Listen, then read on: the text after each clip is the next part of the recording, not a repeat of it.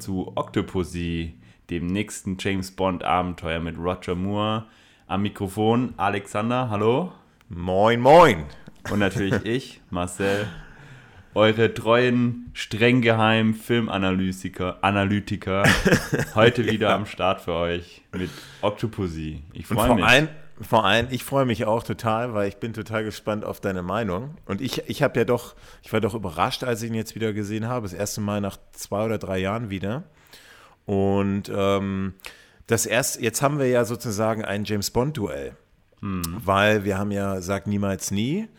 Ähm, Im selben Jahr, das war wieder die Rückkehr von Sean Connery, das besprechen wir in der nächsten Folge, versus Octopussy. Und da haben die sich die Produzenten natürlich noch mal ein bisschen mehr Mühe geben müssen, weil da die Konkurrenz einfach zugenommen hat. Genau, wir sprechen von dem Jahr 1983. Ja, also ein interessantes Jahr. Lass uns noch mal, bevor wir jetzt einsteigen, kurz auf das Gewinnspiel aufmerksam machen. Wir haben ein Gewinnspiel noch laufen, noch genau eine, noch zwei Wochen haben wir das laufen, ähm, für ein handsigniertes und personalisiertes George Lazenby Autogramm. Für alle, die es nicht wissen, George Lazenby ist der James Bond aus Im Geheimnis ihrer Majestät. Man weiß ja nie. Aber ähm, um es kurz zu machen, geht auf unsere Instagram-Seite für die Gewinnspielkondition oder, oder kommentiert unsere, unsere Posts und da sind alle, sind alle Konditionen da und dann werdet, äh, losen wir bei Angesicht des Todes in Nee, in vier Wochen losen wir dann aus, wer das äh, Autogramm bekommt. Beziehungsweise muss George Lazenby natürlich erst noch schreiben. Dauert noch ein bisschen dann, aber wir losen aus. Genau. Ihr könnt auch einfach die Podcast-Folge hören, Gewinnspiel. Da erklären wir auch nochmal, wie es funktioniert, wie ihr teilnehmen könnt. Und in zwei Wochen ist quasi Teilnahme Schluss mit der Folge von Sag niemals nie. Und zwei Wochen später in der Folge losen wir dann live on air aus. Okay. Ja, dann würde ich sagen, steigen wir jetzt ein. Ähm, genau. In Octopussy, die Folge heißt ja so. Und äh, ja, letzte, ähm, nach, dem, nach dem letzten Film in tödlicher Mission, den haben wir ja, ähm, du hast den mit sieben geheimen Akten, ich mit 7,5, also relativ, so relativ positiv eigentlich, bescheiden positiv kann man sagen, bewertet. Mhm. Ähm, kommen wir jetzt zu Octopussy, wie wir eben schon gesagt haben, 1983, das James Bond-Duell schlechthin, sagt niemals nie versus äh, Octopussy. Und ähm, ja, Octopussy beruht auf einer, auf einer Kurzgeschichte von Ian Fleming, hat aber wie auch bei den letzten Filmen eigentlich nichts, nichts damit zu tun. Also die, die, das Drehbuch hat nichts mit der Kurzgeschichte zu tun. Ähm, es wurde ein, eine Romanvorlage, auch, das ist auch eine Kurzgeschichte äh, genommen, ähm, Property of a Lady. Da geht es ein bisschen um dieses Ei, was wir auch gleich reden, äh, mit der Auktion. Ähm, da hat man auch so Stücke entnommen, aber eigentlich hat man, hat Richard Maybaum mit äh, Michael G. Wilson ein, komplett neues James Bond Drehbuch verfasst. Ähm, und ja, Dreh, Dreharbeiten 1982, äh, August 82 bis Januar 83. Ähm, und diesmal haben wir vor allem auch Deutschland als Drehort. Ich glaube, korrigiere mich, wenn ich falsch liege, aber das erste Mal, oder? In der James Bond-Reihe bisher. Ja. Und dann gibt es, glaube ich, noch bei Der Morgen stirbt nie, haben die, glaube ich, auch nochmal, haben, nee, haben, haben sie Hamburg genommen nochmal als, als Drehbuch. Aber ich glaube, dann mehr, also so Deutschland als Drehort waren nur die beiden Filme, oder? Also ich erinnere mich auch nur an den Pierce Brosnan-Film. Ich glaube, Daniel Craig war auch nicht in Deutschland, soweit ich mich erinnere. Mhm. Ähm, aber da werden wir ja nochmal dazu kommen, dann, wenn wir die Filme besprechen. Genau. So, und ähm, ja, mit Roger Moore, das war das Spannende. Ich weiß nicht, was du jetzt dazu sagen willst. Ich bin ja gespannt. Aber Roger Moore hatte ja eigentlich nur für drei Filme unterschrieben. Hat er schon abgedreht und dann jeweils immer nur für einen neuen. Also jetzt auch in täglicher Mission nur den. Und dann hat er auch, wie auch Sean Connery damals oder auch George Lazenby, je nach ne, Perspektive, auch irgendwie gar keinen Bock mehr, ne? ja, das ist jetzt hart ausgedrückt, aber ich glaube, äh, ähm, es war vielleicht nicht ganz so schlimm wie bei Sean Connery damals. Ähm, zumindest war das Medienecho, glaube ich, nicht ganz so, so groß. Ähm, zumindest so, wie ich das jetzt ähm, herausfiltern konnte, war bei Connery damals das Medienecho schon ein bisschen größer. Und äh, ja, er hat nochmal unterschrieben, Roger Moore, für Octopussy. Und spielt deswegen den neuen oder den, den James Bond, den neuen James Bond vor allem. Also der Grund war, und deswegen frage ich so ein bisschen provokativ, da, da eigentlich haben die, die Produzenten auch nach einem neuen James Bond gesucht, weil eben Roger Moore ja auch schon 55 war. Ist jetzt auch nicht mehr so das Alter für so einen, so einen Superhelden oder so einen, so einen Actionhelden. Mhm. Und dadurch, dass eben die Konkurrenz mit Sean Connery dazu kam, hat man gesagt, da können wir jetzt kein Risiko mehr eingehen. Und die haben ja schon da ein bisschen auf, auf Timothy Dalton geschielt. Dann haben sie halt doch gedacht, oh, komm, dann geben wir dem Roger Moore jetzt halt dann 4 Millionen plus Einspielergebnisse prozentual, dass er zurückkommt. Und ähm, ja, also das war auch ein Grund, wieso nochmal Roger Moore zurückgekommen ist, trotz des hohen Alters. Genau, also es gab natürlich äh, haben sich die Produzenten nach Alternativen umgeschaut, wie das, glaube ich, nach jedem, jedem Vertrag so ist, der ausläuft. Aber am Ende hat man sich wieder für den alten Star, den, der ja auch bekannt war, der auch eine gewisse ähm, Zugkraft mitgebracht hat. Ja, die ähm, letzten Filme waren ja alle ein Erfolg, also die waren ja finanzieller Erfolg, auch wenn damals, die. Damals, ja. Also, ja. Also, genau, also viele waren ja auch in der Retro-Perspektive erst quasi ein bisschen bisschen schlechter bewertet als damals. Damals waren die ja durchweg alle ein bisschen, ein bisschen besser bewertet, als man sie jetzt bewertet nach, hm. nach den Jahr, ganzen Jahren. Ah ja, aber die waren halt höchst profitabel. Ne? Also die ja. haben ja irgendwie das, das X-fache eingespielt von dem, was sie gekostet haben. Ja. Und, und natür aber natürlich ist jeder neue James Bond, wie bei George Lazenby, ist natürlich auch ein kleines Risiko. Ne? Und ne, warum was ändern, was eigentlich so funktioniert schon? Und ähm, ja, Roger Moore ist ja auch ein bisschen, da kommen wir ja gleich dazu nochmal, dass die ja versucht haben, die Rolle noch ein bisschen weiter anzupassen. Ähm, werden wir im Laufe der Filmbesprechung drüber reden. Aber ich bin jetzt mal gespannt auf die, auf die restliche Besetzung. Hm. Ja, wir haben ähm, unseren, unseren bekannten Staff wieder dabei mit Desmond Llewellyn als Q, Lewis Maxwell als Miss Moneypenny, Jeffrey Keane als Sir Frederick Ray und Walter Gotell als General Gogol. Der ist die, aber auch schon echt, wie, der hat echt ein paar Mal schon mit, also schon Genau, sechs, der, die Mal, haben ne? alle schon ein paar Mal jetzt äh, mitgespielt. Äh, der Gogol hat ja immer mal wieder auch etwas größere Rollen gekriegt. Wir kennen auch schon den Regisseur, den John Clan. Musik kommt wieder von John Barry, auch ein Comeback. Und zum Titelsong von Rita Coolidge, Coolidge Mhm. Ähm, sagen wir nachher ja nochmal was, wenn wir dann über die, die Titelsequenz sprechen. Wer neu besetzt worden ist, ganz prominent ist äh, unser geliebter M, nachdem mhm. ja im letzten Film schon ähm, M nicht besetzt worden ist aufgrund von der Krankheit, ist jetzt Robert Brown der neue M-Schauspieler geworden. Ist ein britischer Schauspieler, der im Alter von 82 Jahren, 2003, verstorben ist. Und wir kennen ihn eigentlich auch schon aus Der Spion, der mich liebte. Damals allerdings noch in der Rolle des Admiral Hallgraves. Und übernahm dann bei Octopussy die Rolle des Ms und spielte die dann auch im Angesicht des Todes, bei Der Hauch des Todes und ähm, das letztmalige dann bei Lizenz zu töten. Also insgesamt viermal spielte er den, den M. Also fast alle Filme auch, wo der, wo der John Glenn der Regisseur war, ne? Ja. Also der John ja. Glenn hat ja Octopussy Angesicht, Hauch des Todes und Lizenz zum Töten gemacht. Genau, also bis auf, Filme, ja. ähm, genau, bis auf letzten Film, also bis auf In tödliche Mission, ähm, war ja. er da auch treuer Begleiter und ähm, Bernard Lee ähm, ist Nachfolger, der leider verstorben ist. Genau. Ähm, wen haben wir noch dabei? Wir haben natürlich wieder ähm, Bond Girls mit am Start. Octopussy, ähm, gespielt von Maud Adams, die wir auch schon kennen, eine schwedische Schauspielerin. Und die kennen wir tatsächlich schon von Der Mann mit dem goldenen Colt. Da spielt sie nämlich die Freundin von Scaramanga, die Andrea Anders. Und äh, sie hat tatsächlich im nächsten Film, im Angesicht des Todes, nochmal einen kurzen Auftritt ähm, ich bin gespannt, ob wir, wenn wir den Film sehen, direkt erkennen, wann sie auftritt. Mir ist es nämlich gerade nicht bekannt. Es ist auch nur ein ganz kleiner Cameo-Auftritt. Ähm, deswegen bin ich mal gespannt, ob ähm, wir die da nochmal entdecken. Das ist mir aber auch neu, aber, aber ich bin jetzt echt mal gespannt dann, was ja. also achte ich jetzt mal drauf dann, ja. Genau. Aber es ist interessant, dass die gesagt haben, also nochmal, also ein Bond-Girl nochmal wieder wieder, wieder zu, also weil normalerweise, weißt du, die ganzen anderen Rollen, die sind ja alle so M und so, die haben ja alle eine feste Rolle und da kann man sowas auch wieder, aber, aber Octopussy ist ja eigentlich ein ganz anderes, ist ja, ist ja nicht die Freundin von Scaramanga. Und da finde ja. ich das schon irgendwie sehr gewagt, da, das ist so ein bisschen wie bei dem, ähm, bei dem von Man lebt nur zweimal, der irgendwie diesen, diesen Kontaktmann in Japan spielt und dann mhm, Blofeld im nächsten Blofeld. Film. Mhm. Das fand ich, finde ich ein bisschen dann, also ich meine, es gibt ja schon eine größere Auswahl an Schauspielern. Das kann ich ja. nicht nachvollziehen, weil das ja. ne, finde ich schade. Ja, ist bei, bei Robert Brown ist es ja mit M auch so, der war ja auch Admiral ähm, Hargraves davor.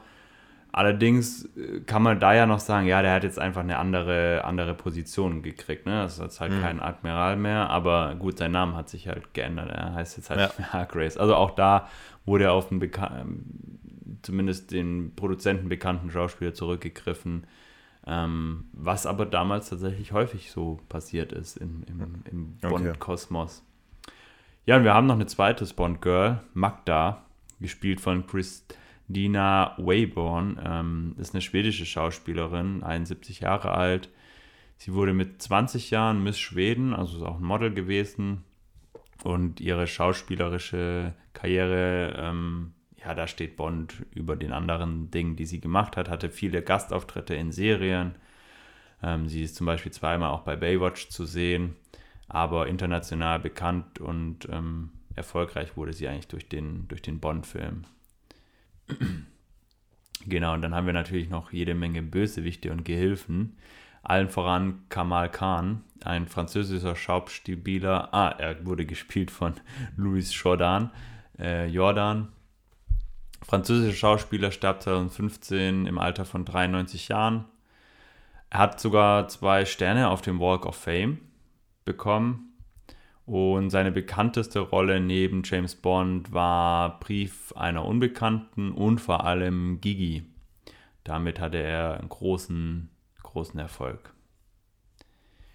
Dann General Orlov, ja, auch im Film eine wichtige Figur, wurde gespielt von Steven Berghoff, ein britischer Schauspieler, Regisseur und Autor, ist 84 Jahre alt, lebt auch noch, ähm, spielte in vielen bekannten Filmen mit, unter anderem Outland, Rambo 2, Riders oder Beverly Hills. Ah, stimmt, Rambo 2. Ich dachte, irgendwo erkenne ich den. Es war Rambo 2, genau. ja. ja. Meistens nur, nur kleinere oder, oder Nebenrollen, ja. aber er, er spielte tatsächlich in einigen bekannten Filmen mit. Und hat dann gesagt, hat dann gesagt, dass James Bond irgendwie keine Substanz hat, hat er mal im Interview gesagt. Also wenn man irgendwie in Rambo 2 mitspielt und dann sagt James ja. Bond hat keine Substanz, also hat er sich irgendwie die falschen oder vielleicht falsche Berufswahl, ja.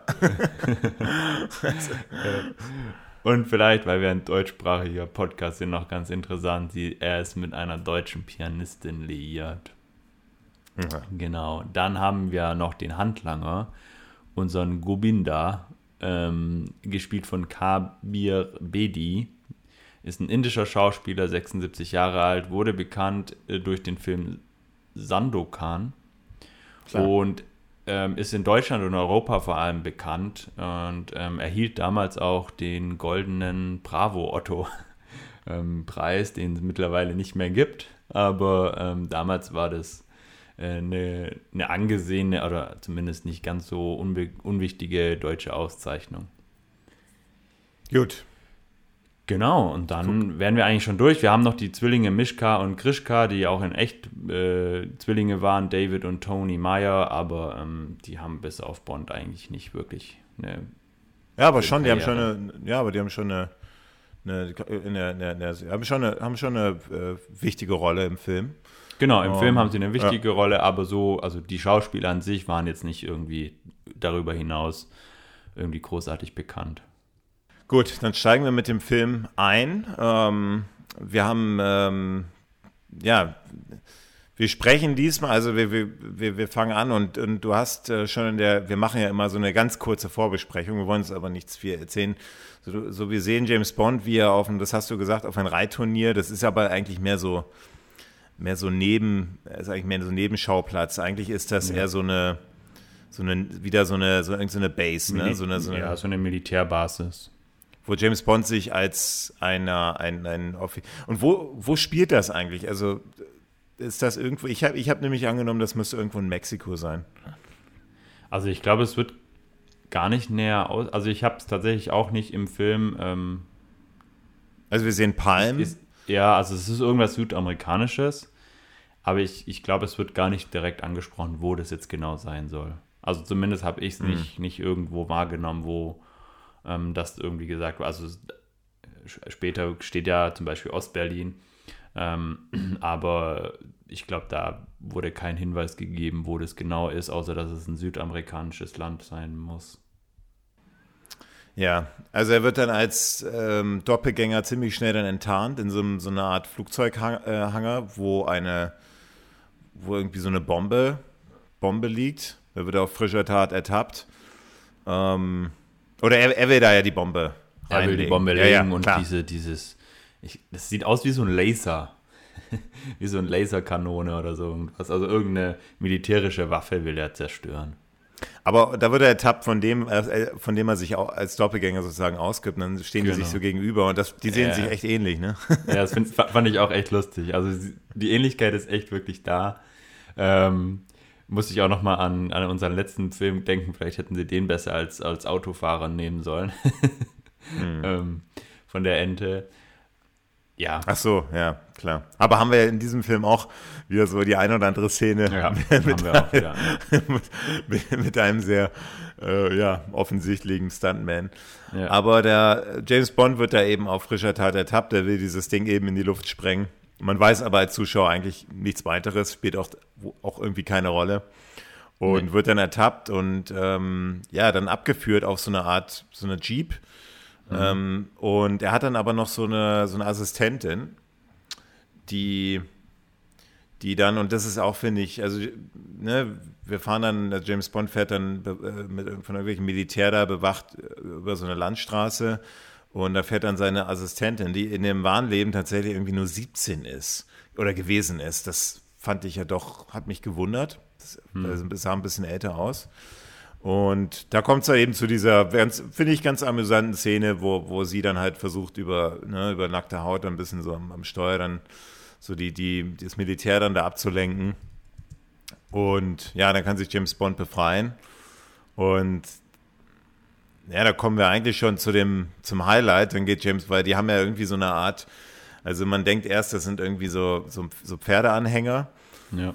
Und James Bond geht dann da rein und dann puppt sich diese Pferde, das ist eigentlich ein cooles, cooles, cooler Einfall, puppt sich diese, diese Pferdeschwanz, klappt dann so aus und dann äh, wird daraus ein Flugzeug, ne?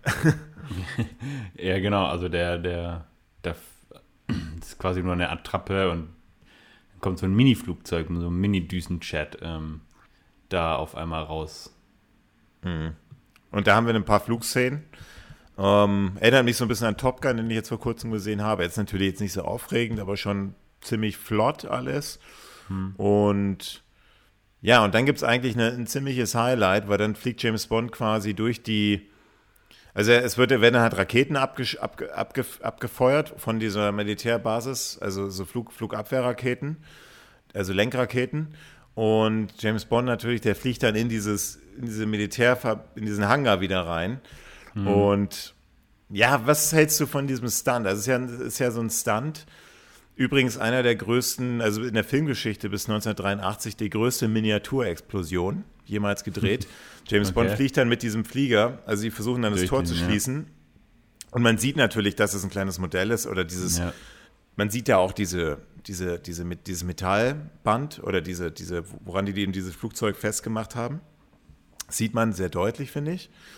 Aber ähm, James Bond erreicht eben sein Ziel, ne? Also die, die Rakete, also er kann dann gerade noch so über den Hangar, über das Tor dann so ab, ab so rausfliegen und dann, ne, die, die schießen die, die Militärs, schießt sich dann quasi selber ab. Genau, also sein Ziel, dieses, diese Waffe oder so, die er ja vorher noch mit der Bombe hochjagen wollte, die erreicht er dann doch noch, weil die die Rakete, die eigentlich hinter ihm her ist, diesen Hangar dann einfach doch zum Explodieren bringt.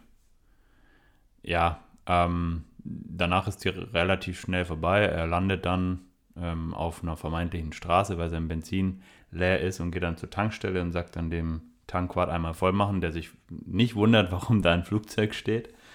Ja, insgesamt finde ich, die Szene fängt ähm, sehr dynamisch an. Ich fand das ganz cool gemacht mit diesem Pferdeanhänger und er, er zieht sich ja da auch um und äh, wechselt quasi immer die, die, also er zieht seine Mütze aus und schlägt die quasi auf links und ist auf einmal dieser Offizier.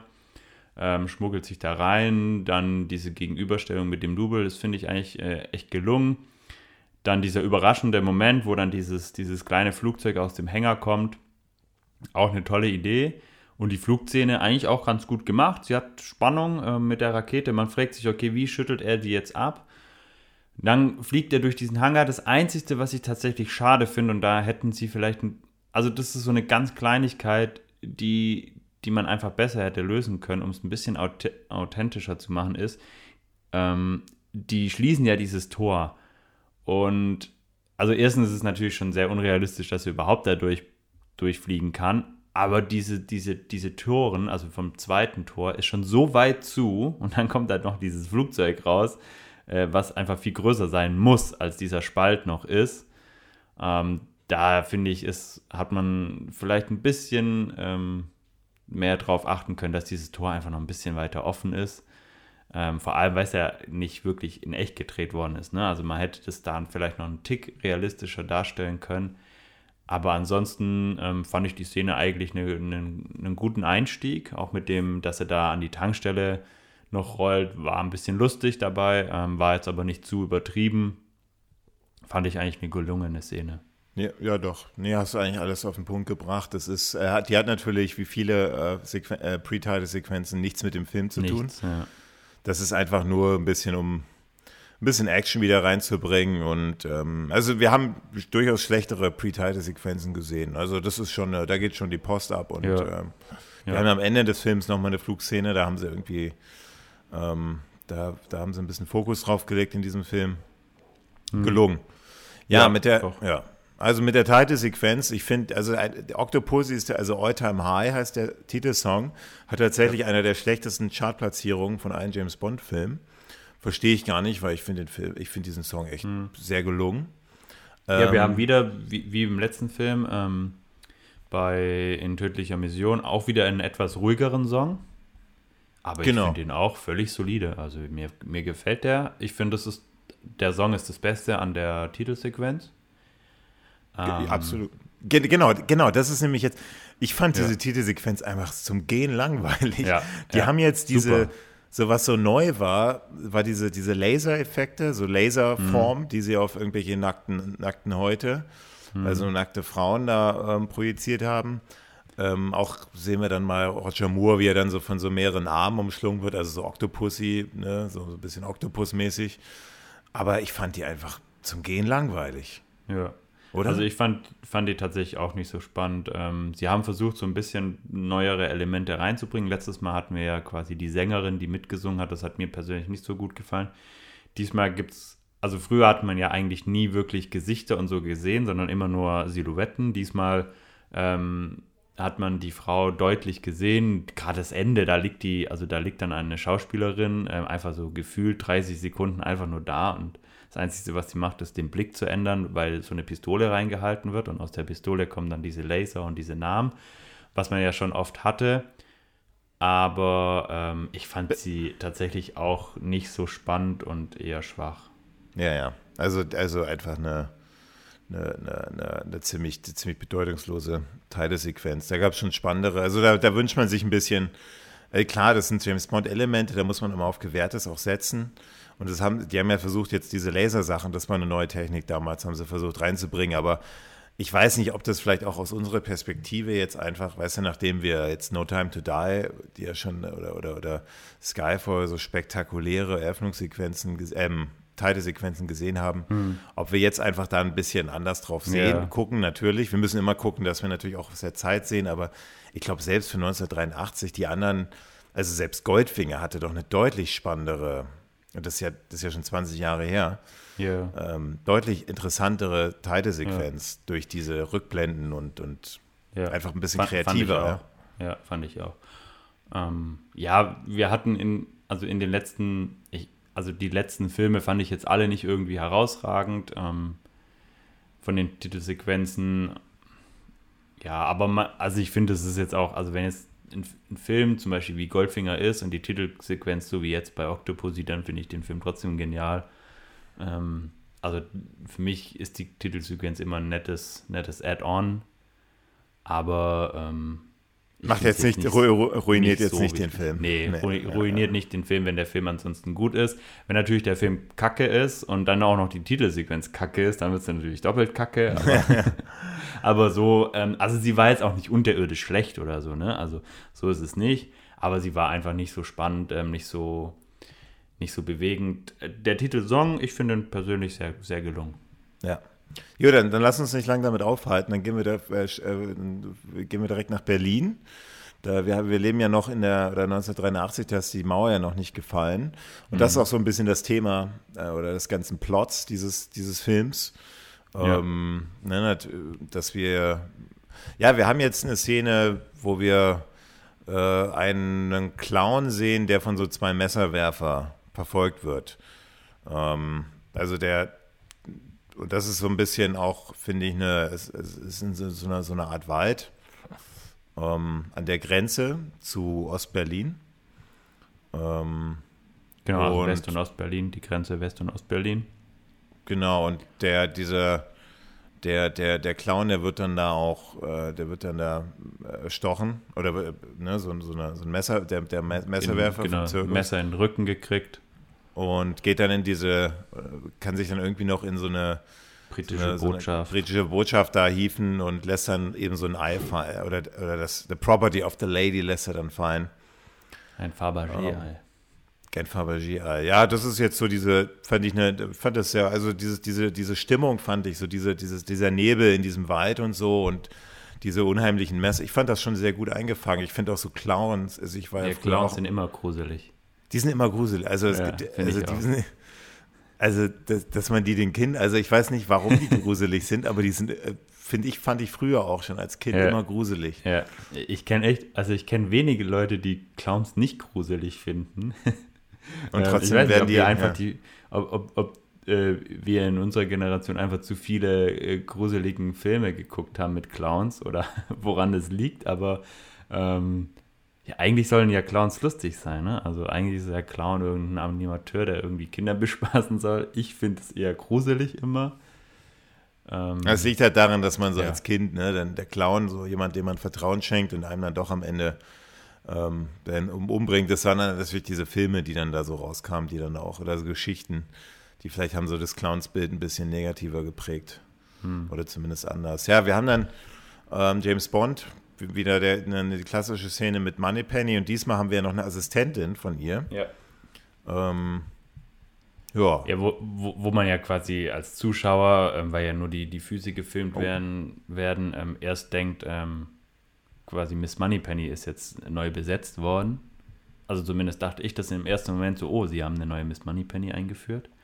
Aber Miss Moneypenny hat einfach nur eine neue Assistentin und mhm. äh, James Bond ist natürlich direkt äh, begeistert.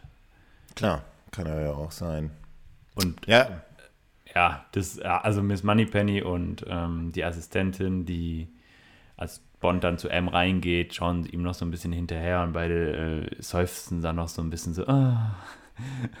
ja, war, war, mir ein bisschen too much, aber ähm, ja.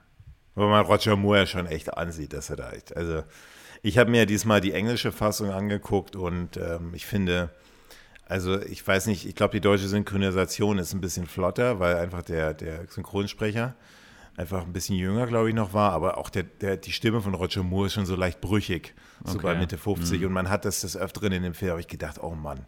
Wow. Also so einfach so wirklich, also die, die Frau von Roger Moore, die war auch am Set und, und während der Dreharbeiten hatte Roger Moore irgendwie Geburtstag, ne, seinen 55. Geburtstag.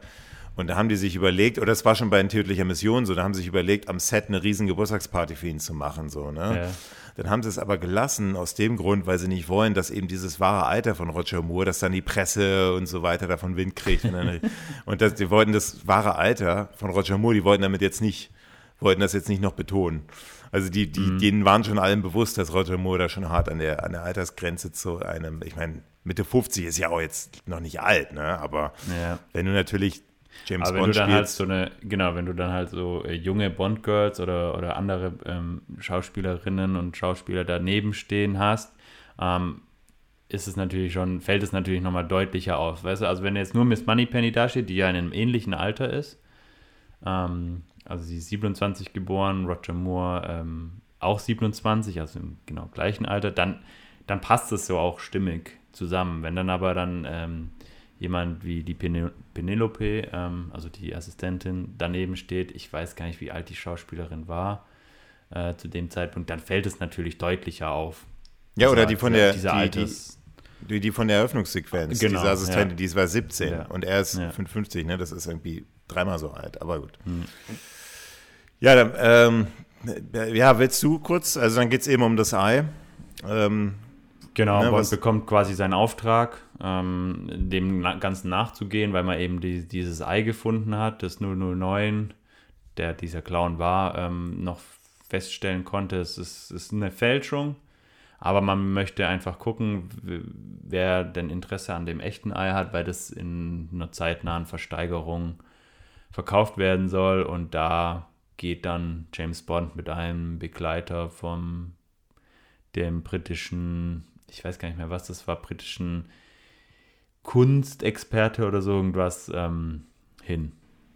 um eben zu gucken, ja. genau, in dieses Aktionshaus, um zu gucken, wer sich für dieses Ei interessiert, wer der Käufer ist, wer sich da vielleicht enttarnt. Ähm. Also wird das Originalei. Das ist ja ein bisschen genau. diese, diese Sache und dann tauscht er das Originalei also das ist, finde ich, sehr auffällig während dieser ja, Koalition. Das finde ich, eine, das ist echt nicht gut gelöst. Ey.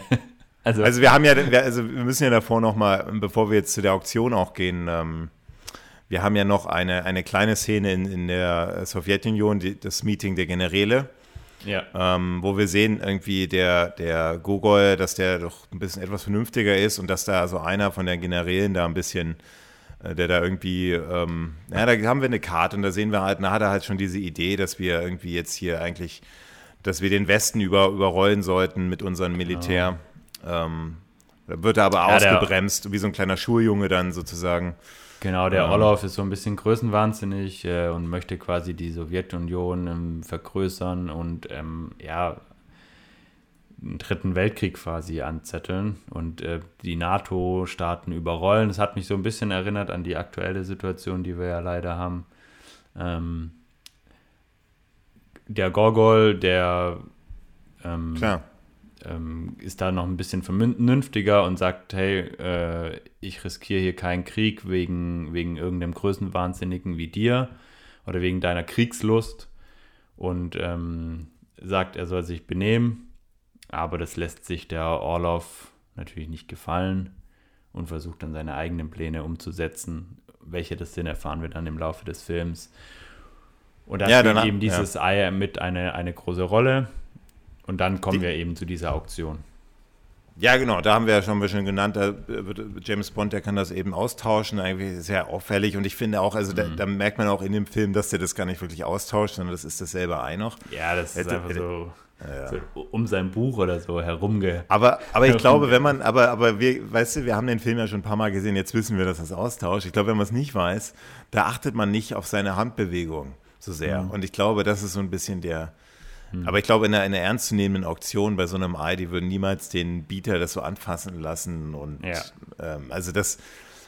Ja, die Idee war einfach, das auszutauschen und äh, der Aber, aber ja? findest du nicht, dass man das irgendwie besser hätte lösen können, diesen, diesen also ist ja okay, dass man sagt, okay, wir, wir lassen den das anfassen und äh, wir wollen, dass er das austauscht, aber das dann so schlecht zu filmen. Mit Ablenkung. Mit, man hätte vielleicht das mit, mit, mit, dass man da irgendwie so einen Trick oder irgendwas. Ja, dass es ihm, keine Ahnung, runterfällt oder so. Und ja, irgendwas.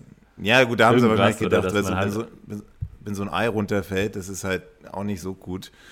Das, ja, oder das, irgendwas Kreativeres. Das, also ja. ist schon sehr auffällig, dass das so nicht in echt funktionieren hätte können. Nee, aber, aber gut, lassen wir uns darauf nicht ähm, ähm, jetzt versteifen, auf dem. Äh, eine kleine Versteifung. äh, kleines Zitat von äh, Unheard Majesty Secret Service.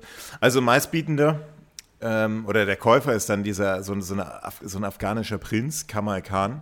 Kamal Khan, der, der genau. so, für so für so illegalen Kunsthandel und Hehlerei bekannt ist.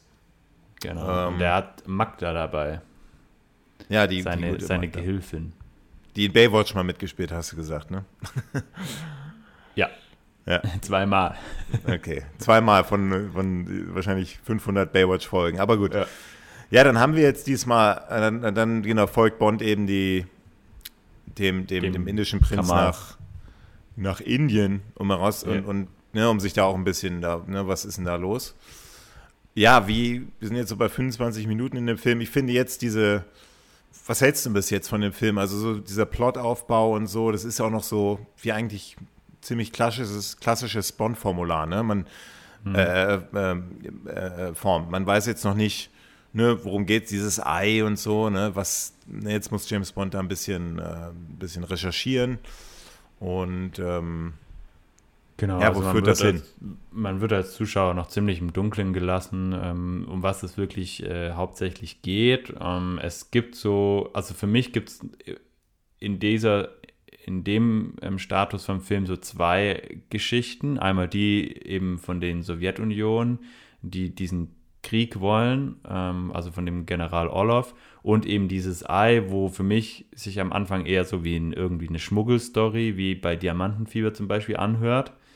Ähm, deswegen sind es für mich irgendwie noch zwei Parallel-Stories, die man noch nicht so richtig verbunden hat. Naja, wir sehen, wir sehen aber, dass dieses, ja, ja, wir sehen natürlich aber nochmal, dass dieses eine Verbindung zu den Russen hat. Das haben sie nochmal in dieser kleinen Szene eingebaut, in dem der, dieser verrückte General, oder, oder wie, was da, wie, wie heißt der in dem Film? Das ist ja nicht der General, sondern das ist der. Der, der ist auch der General, Orlov. Der ist General, okay. General Orlov, ja wie er dann noch, noch mal in so, einer, in so einem Keller da irgendwie diese, diese Fälscher von dem Ei da. Ähm, genau, also trifft. da gibt es so einen Fälscher, der den, der den irgendwie trifft. Ähm, Damit wollen die Filmemacher einfach nur, einfach nur die Verbindung herstellen. Das Ei hat was mit den Russen zu tun. Und der, also die so Russen, richtig weiß man ja. nicht, nicht wirklich, was, was das alles miteinander zu tun hat. Ja, und dieses Ei ist auch, ja, das ist so ein bisschen Gut, da reden wir dann, wenn wir ein bisschen mehr in der Story drin sind, drüber. Ja, an, ansonsten bis jetzt ein solider, solider Einstieg, ähm, wo es jetzt nicht allzu viel zu kritisieren gibt. Ähm, also, ja, jetzt, man ist gespannt, wie ja. es weitergeht. Genau. Und ja, wir sind, es geht weiter in Indien. Wir haben ja wieder ein paar Aufnahmen aus Indien und da finde ich auch wieder, da ist natürlich wieder James Bond-Feeling, ne? so richtig schön exotische Handlungsplätze und Indien ist ja auch was ja. wirklich mal was anderes, ne? Was, was, ja. ähm, was wirklich spannend ist. Ich kann jetzt leider keine James Bond-Drehort-Story hier aus dem Hut zaubern, weil ich in Indien noch nie war. Mhm. Aber wenn ich da bin, dann gehe ich auf jeden Fall in die, da zu diesen ganzen Drehorten. Das ist ja dieses Hotel und dann diese, diese Straßen, wo die den die Verfolgungsjagd gemacht haben und dann dieser, dieser Palast, wo Octopussy drin lebt, interessiert mich wirklich mal sehr. Mhm. Ähm, ja, und da haben wir gleich am Anfang eine ganz witzige Szene mit diesem Schlangen, Schlangenbeschwörer, mit dieser Flöte, der dann das, also James Bond, der, der landet dann quasi mit diesem Boot. Boot. Ähm, ja, und dann gibt es diesen, diesen Assistenten, das ist ja immer, das gibt ja immer diesen Art, so einen Kontaktmann, ja. Das war ja bei genau. tödlicher Mission der, dieser Luigi oder wie der hieß. Ähm, jetzt ist es eben so ein Inder, der irgendwie dieses James Bond-Thema mit der Flöte irgendwie. Das fand ich und, und James und Roger Moore dann so. Ja, und Roger Moore dann so nette Melodie oder was, was ja, hat genau, im Deutschen. Äh, ja. Und das fand ich eine, fand ich einfach eine, eine, eine witzige. Und dann, ich finde ja Schlangen auch, ich habe ja, bin ja, ich habe ja eine Schlangenphobie, also ich finde Schlangen ziemlich unheimlich irgendwie. Okay. Und ähm, sieht echt so aus, als ob ich, ich war ja noch nie in Indien, aber ich glaube echt, dass da ähm, einfach echt Schlangen auf der, auf der Straße, in, der, in der belebten Straße, da so wie in dem Film abgebildet. die gibt es einfach. Ja das, ne? das, das ist ja so, ich weiß nicht, ob es das immer noch gibt. Dieses, also das ist ja wirklich so, also er hat ja quasi, ich weiß gar nicht, wie man das nennt, diese Schlange so hypnotisiert oder wie man da sagt. Ähm, also so ein Schlangengespiel, äh, dass die Schlange quasi diese gefährliche Schlange ähm, in ihrem Körbchen bleibt und äh, nach ihm tanzt. Es gab es ja wirklich, also es gibt es ja auch in, in echt, ähm, weiß nicht, ob man das heutzutage noch macht. Und er spielt dann eben dieses James Bond-Team, was ich schon auch ganz lustig fand. Ähm, und ähm, mhm. ja, quasi so der Kontakt hergestellt wird. Also es gab kein Codewort oder so diesmal, sondern einfach dieses, dieses James Bond-Theme. Ja, das fand ich, ne, fand ich schon eine interessante. Nee, das fand ich cool. Das ist auch einfach ja. nochmal so James Bond. Ja, James Bond checkt dann in diesem indischen Hotel ein. Alle indischen Frauen finden ihn natürlich total schön. Und ähm, ja, da ist man natürlich auch gleich in diesem, ne, so, so, so indisch. das ist ja bei einem James Bond-Film, es war ja auch in ähm, Der Spion, der mich liebte, es war dann halt ein ägyptisches Hotel, aber mit ja. der ägyptischen, arabisch ähm, Architektur und so weiter. Und das ist ja immer so das, was ich an James Bond-Filmen so toll finde. Mhm. Deswegen bin ich mit meinen Bewertungen, glaube ich, auch mal ein bisschen bisschen sanfter als du, weil ich finde einfach, das ist einfach spannend, auch diese ganze Kultur. Du, man erlebt ja über die James Bond-Filme auch so die Kultur jetzt die indische Kultur, in der Architektur und so weiter. Hm. Ähm, und das finde ich einfach total spannend. Und das macht, finde ich, bei dir in diesem Film einfach schon total gelungen wieder. Ja, also die, die, die, die Filmdrehorte, die waren tatsächlich gerade in Indien schon wieder sehr, sehr schön, sehr orientalisch. Ähm, die, dieser Monsunpalast und so, also war wirklich, wirklich schön anzuschauen. Ähm, auch tolle Aufnahmen, wieder auch tolle äh, Innenaufnahmen. Also das finde ich tatsächlich immer fast noch ein bisschen spannender, wie es in den, in den Räumen aussieht, ähm, mit, der, mit der ganzen Gestaltung. Mhm. Sehr orientalisch, sehr schick alles. Ähm, James Bond mit dem weißen Smoking. Ähm, Spielt dann Backgammon? Schön. Weil, ja. weil Backgammon hat er wohl auch immer mit dem Albert Broccoli, mit dem Produzenten, gespielt und da haben sie gedacht, dann nehmen wir das jetzt auch rein. Und ja, das später, also er hört dann eben, dass dieser Khan ist irgendwie ein Spieler, der hält sich immer da auf in dem Casino und Khan, der hat, und das finde ich einfach auch, ich fand das auch selbst nach dem zehnten Mal gucken, diese gezinkten Würfel, die immer nur zwei Sechsen würfeln, ich fand das immer noch immer, ich fand das trotzdem immer wieder gut. So, ich fand, das hat mir gefallen, das nochmal zu sehen und dann James Bond, der spielt dann, verdoppelt den Einsatz und sagt dann, ich würde jetzt gerne mal mit ihren Würfeln würfeln, kriegt mhm. dann natürlich zwei Sechser. Ähm, ich fand das auch eine coole, wie er dann Kontakt aufnimmt und dann dieses Ei quasi als, als Spieleinsatz dann darauf legt. Ich fand das eine, eine auch eine, eine, coole, coole Kontaktaufnahme zum, zum Gegner diesmal oder zum, zum Feind diesmal. Ja, es ist quasi in einem, in einem, in einem Rahmen, wo James Bond ja typischerweise ist, in so einem Casino, ein Spiel, Spielhaus. Und äh, es ist aber diesmal nicht eben Poker oder Blackjack oder 21 oder was sie sonst spielen, sondern es ist diesmal eben ein bisschen anderes Spiel, was James Bond natürlich auch beherrscht. Und er präsentiert eben dieses goldene ähm, Fabergé-Ei, was ganz wichtig ist, weil ähm, Kamal ja quasi eigentlich dachte, er hätte das echte Ei gekauft und ähm, dementsprechend hält er das Ei von Bond erstmal für eine Fälschung an. Das kann ich mir nicht erklären, warum er so lässig und locker da äh, reagiert und ihm quasi einfach seinen Scheck ausstellt und ihn wieder weggehen lässt mit diesem Ei ähm, weil er einfach annimmt, er hat das echte Ei und James Bond hat die Fälschung. Schickt aber seine, seine Leute trotzdem auf James Bond los und sagt, ähm, sie sollen ihn umlegen. Ja, also und dann kommen wir zu der ersten richtigen Verfolgungsjagd. Hm. Ähm, nach dem, na gut, doch, eigentlich die erste richtige Verfolgungsjagd, diesmal durch mit dem Tuk-Tuk ja. durch diese indischen Gassen und die fand ich einfach herrlich. Gestern, als beim Gucken wieder, habe ich gedacht, weil die, die versuchen, die, haben diese versucht natürlich in die Verfolgungsjagd diese indischen Elemente reinzubringen, ja, solche, solche komischen, ähm, also das Tuk-Tuk zum einen ist diesmal ein, ein ist, ist, diesmal das Fahrzeug. Ähm, mhm. und, und was sagt er dann? Ähm, der hat ja dann James Bond, der diesen Fahrer, diesen Assistenten, der dann sagt, nee, wo James Bond sagt, also ich weiß nicht, im Englischen sagt er, we, we have company. Ähm, also wir haben Gesellschaft. Ich, Im Deutschen dann wahrscheinlich anders. Und dann sagt der Fahrer so, yes, and I have a company car, company's car, drückt dann auf diesen Knopf und dann hat dieser Tuk-Tuk mit diesen ganzen Gadgets. Im, Englisch, im Deutschen kann man das gar nicht so übersetzen. Weißt du, was die da gesagt haben? Nee, weiß ich jetzt auf Anhieb so nicht, nee. Also okay. ich glaube, das, was du, also so wie du es jetzt äh, auf Englisch gesagt hast, haben sie es, äh, wäre es mir, glaube ich, auch aufgefallen, aber ähm, so das kann man gar nicht, nicht übersetzen. Nicht, ja, nicht ja. übersetzt. Ähm, ähm, aber wie, wie wortgenau sie es übersetzt haben, weiß ich nicht. Ja, aber James Bond, der macht dann eben diese, das sind dann diese ganzen Straßenkünstler, die dann sich so irgendwelche welche, ähm, Degen in den oder irgendwelche, äh, irgendwelche langen Messer da in den, in den Rachen schieben mhm. oder auf irgendwelchen äh, so, eine, so, eine, so Nagelbetten liegen. Und ja, damit spielen die. Kohle laufen. Ja, damit spielen die, die, die Filmemacher äh, irgendwie. Und ich fand das einfach herrlich amüsant, oder? Ja, oh, also es war auf. du hast schon gemerkt.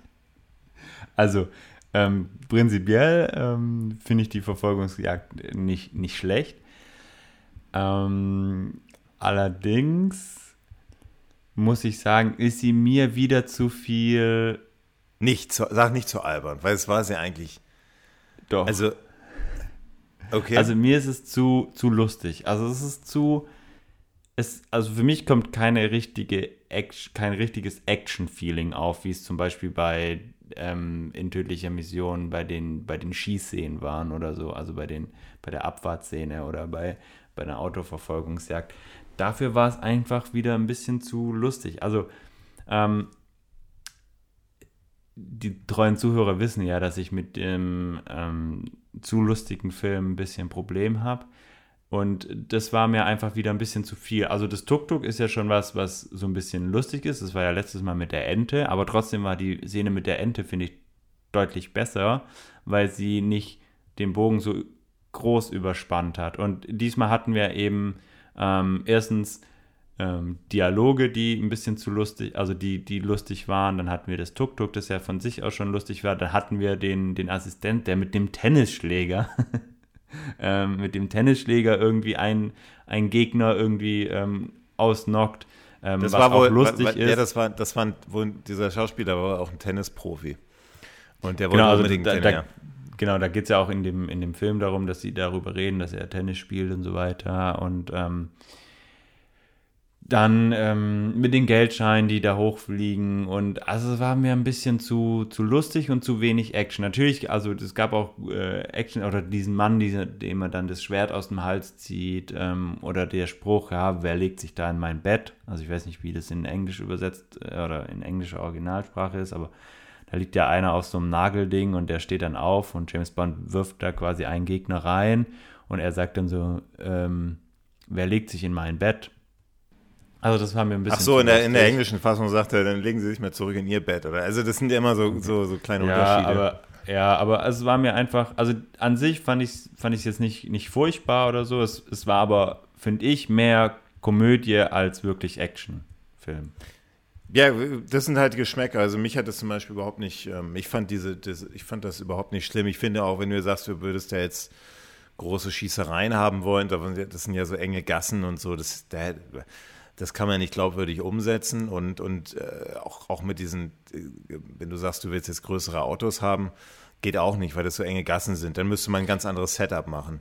Also nee, dieses, also ich, ich, ja. ich, ich, ich, ich, also wegen mir müssen die da auch keine großen Autos fahren und äh, wild um sich schießen, aber es war, also es war für mich einfach zu, zu viel, ähm, zu viel Witz, zu wenig, zu wenig. Okay. Also der, der, der Fokus lag für mich zu mehr auf, mehr auf dem, auf dem Lustigen als auf der Action.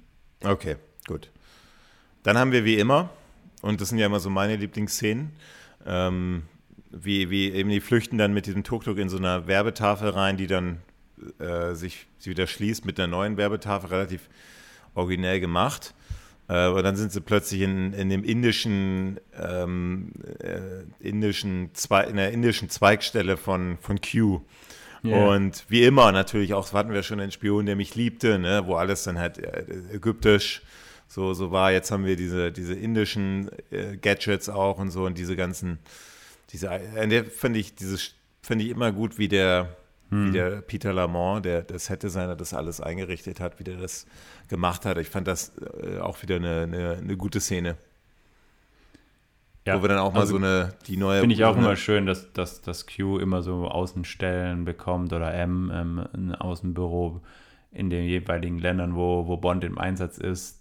Ähm, finde ich, finde ich lustig, äh, finde ich, finde ich gut, finde ich, also ist ja nicht lustig, aber finde ich, finde ich gut. Es sind auch meistens bei wenigen Filmen ist es wirklich nicht so gelungen, aber ähm, bei den meisten Filmen ist es auch vom Set-Design wirklich schön designt und ähm, hergerichtet, immer mit ein paar Anspielungen auf die, auf die Sachen in London.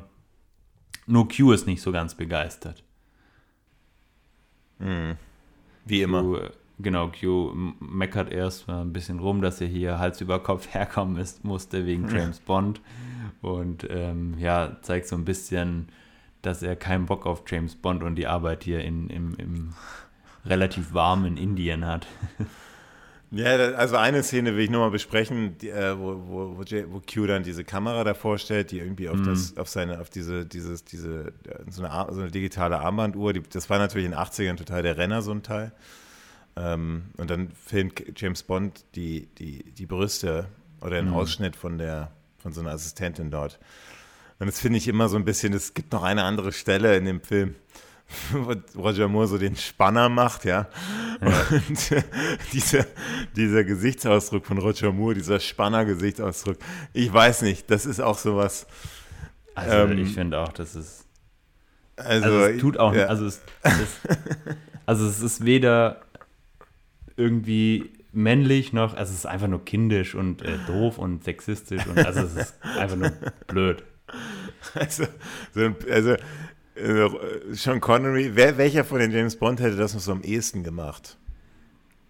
Uh, George Lazenby. ja, doch, ja, hast du recht, George Lazenby, ja. Der hat das am ehesten gemacht. Ja.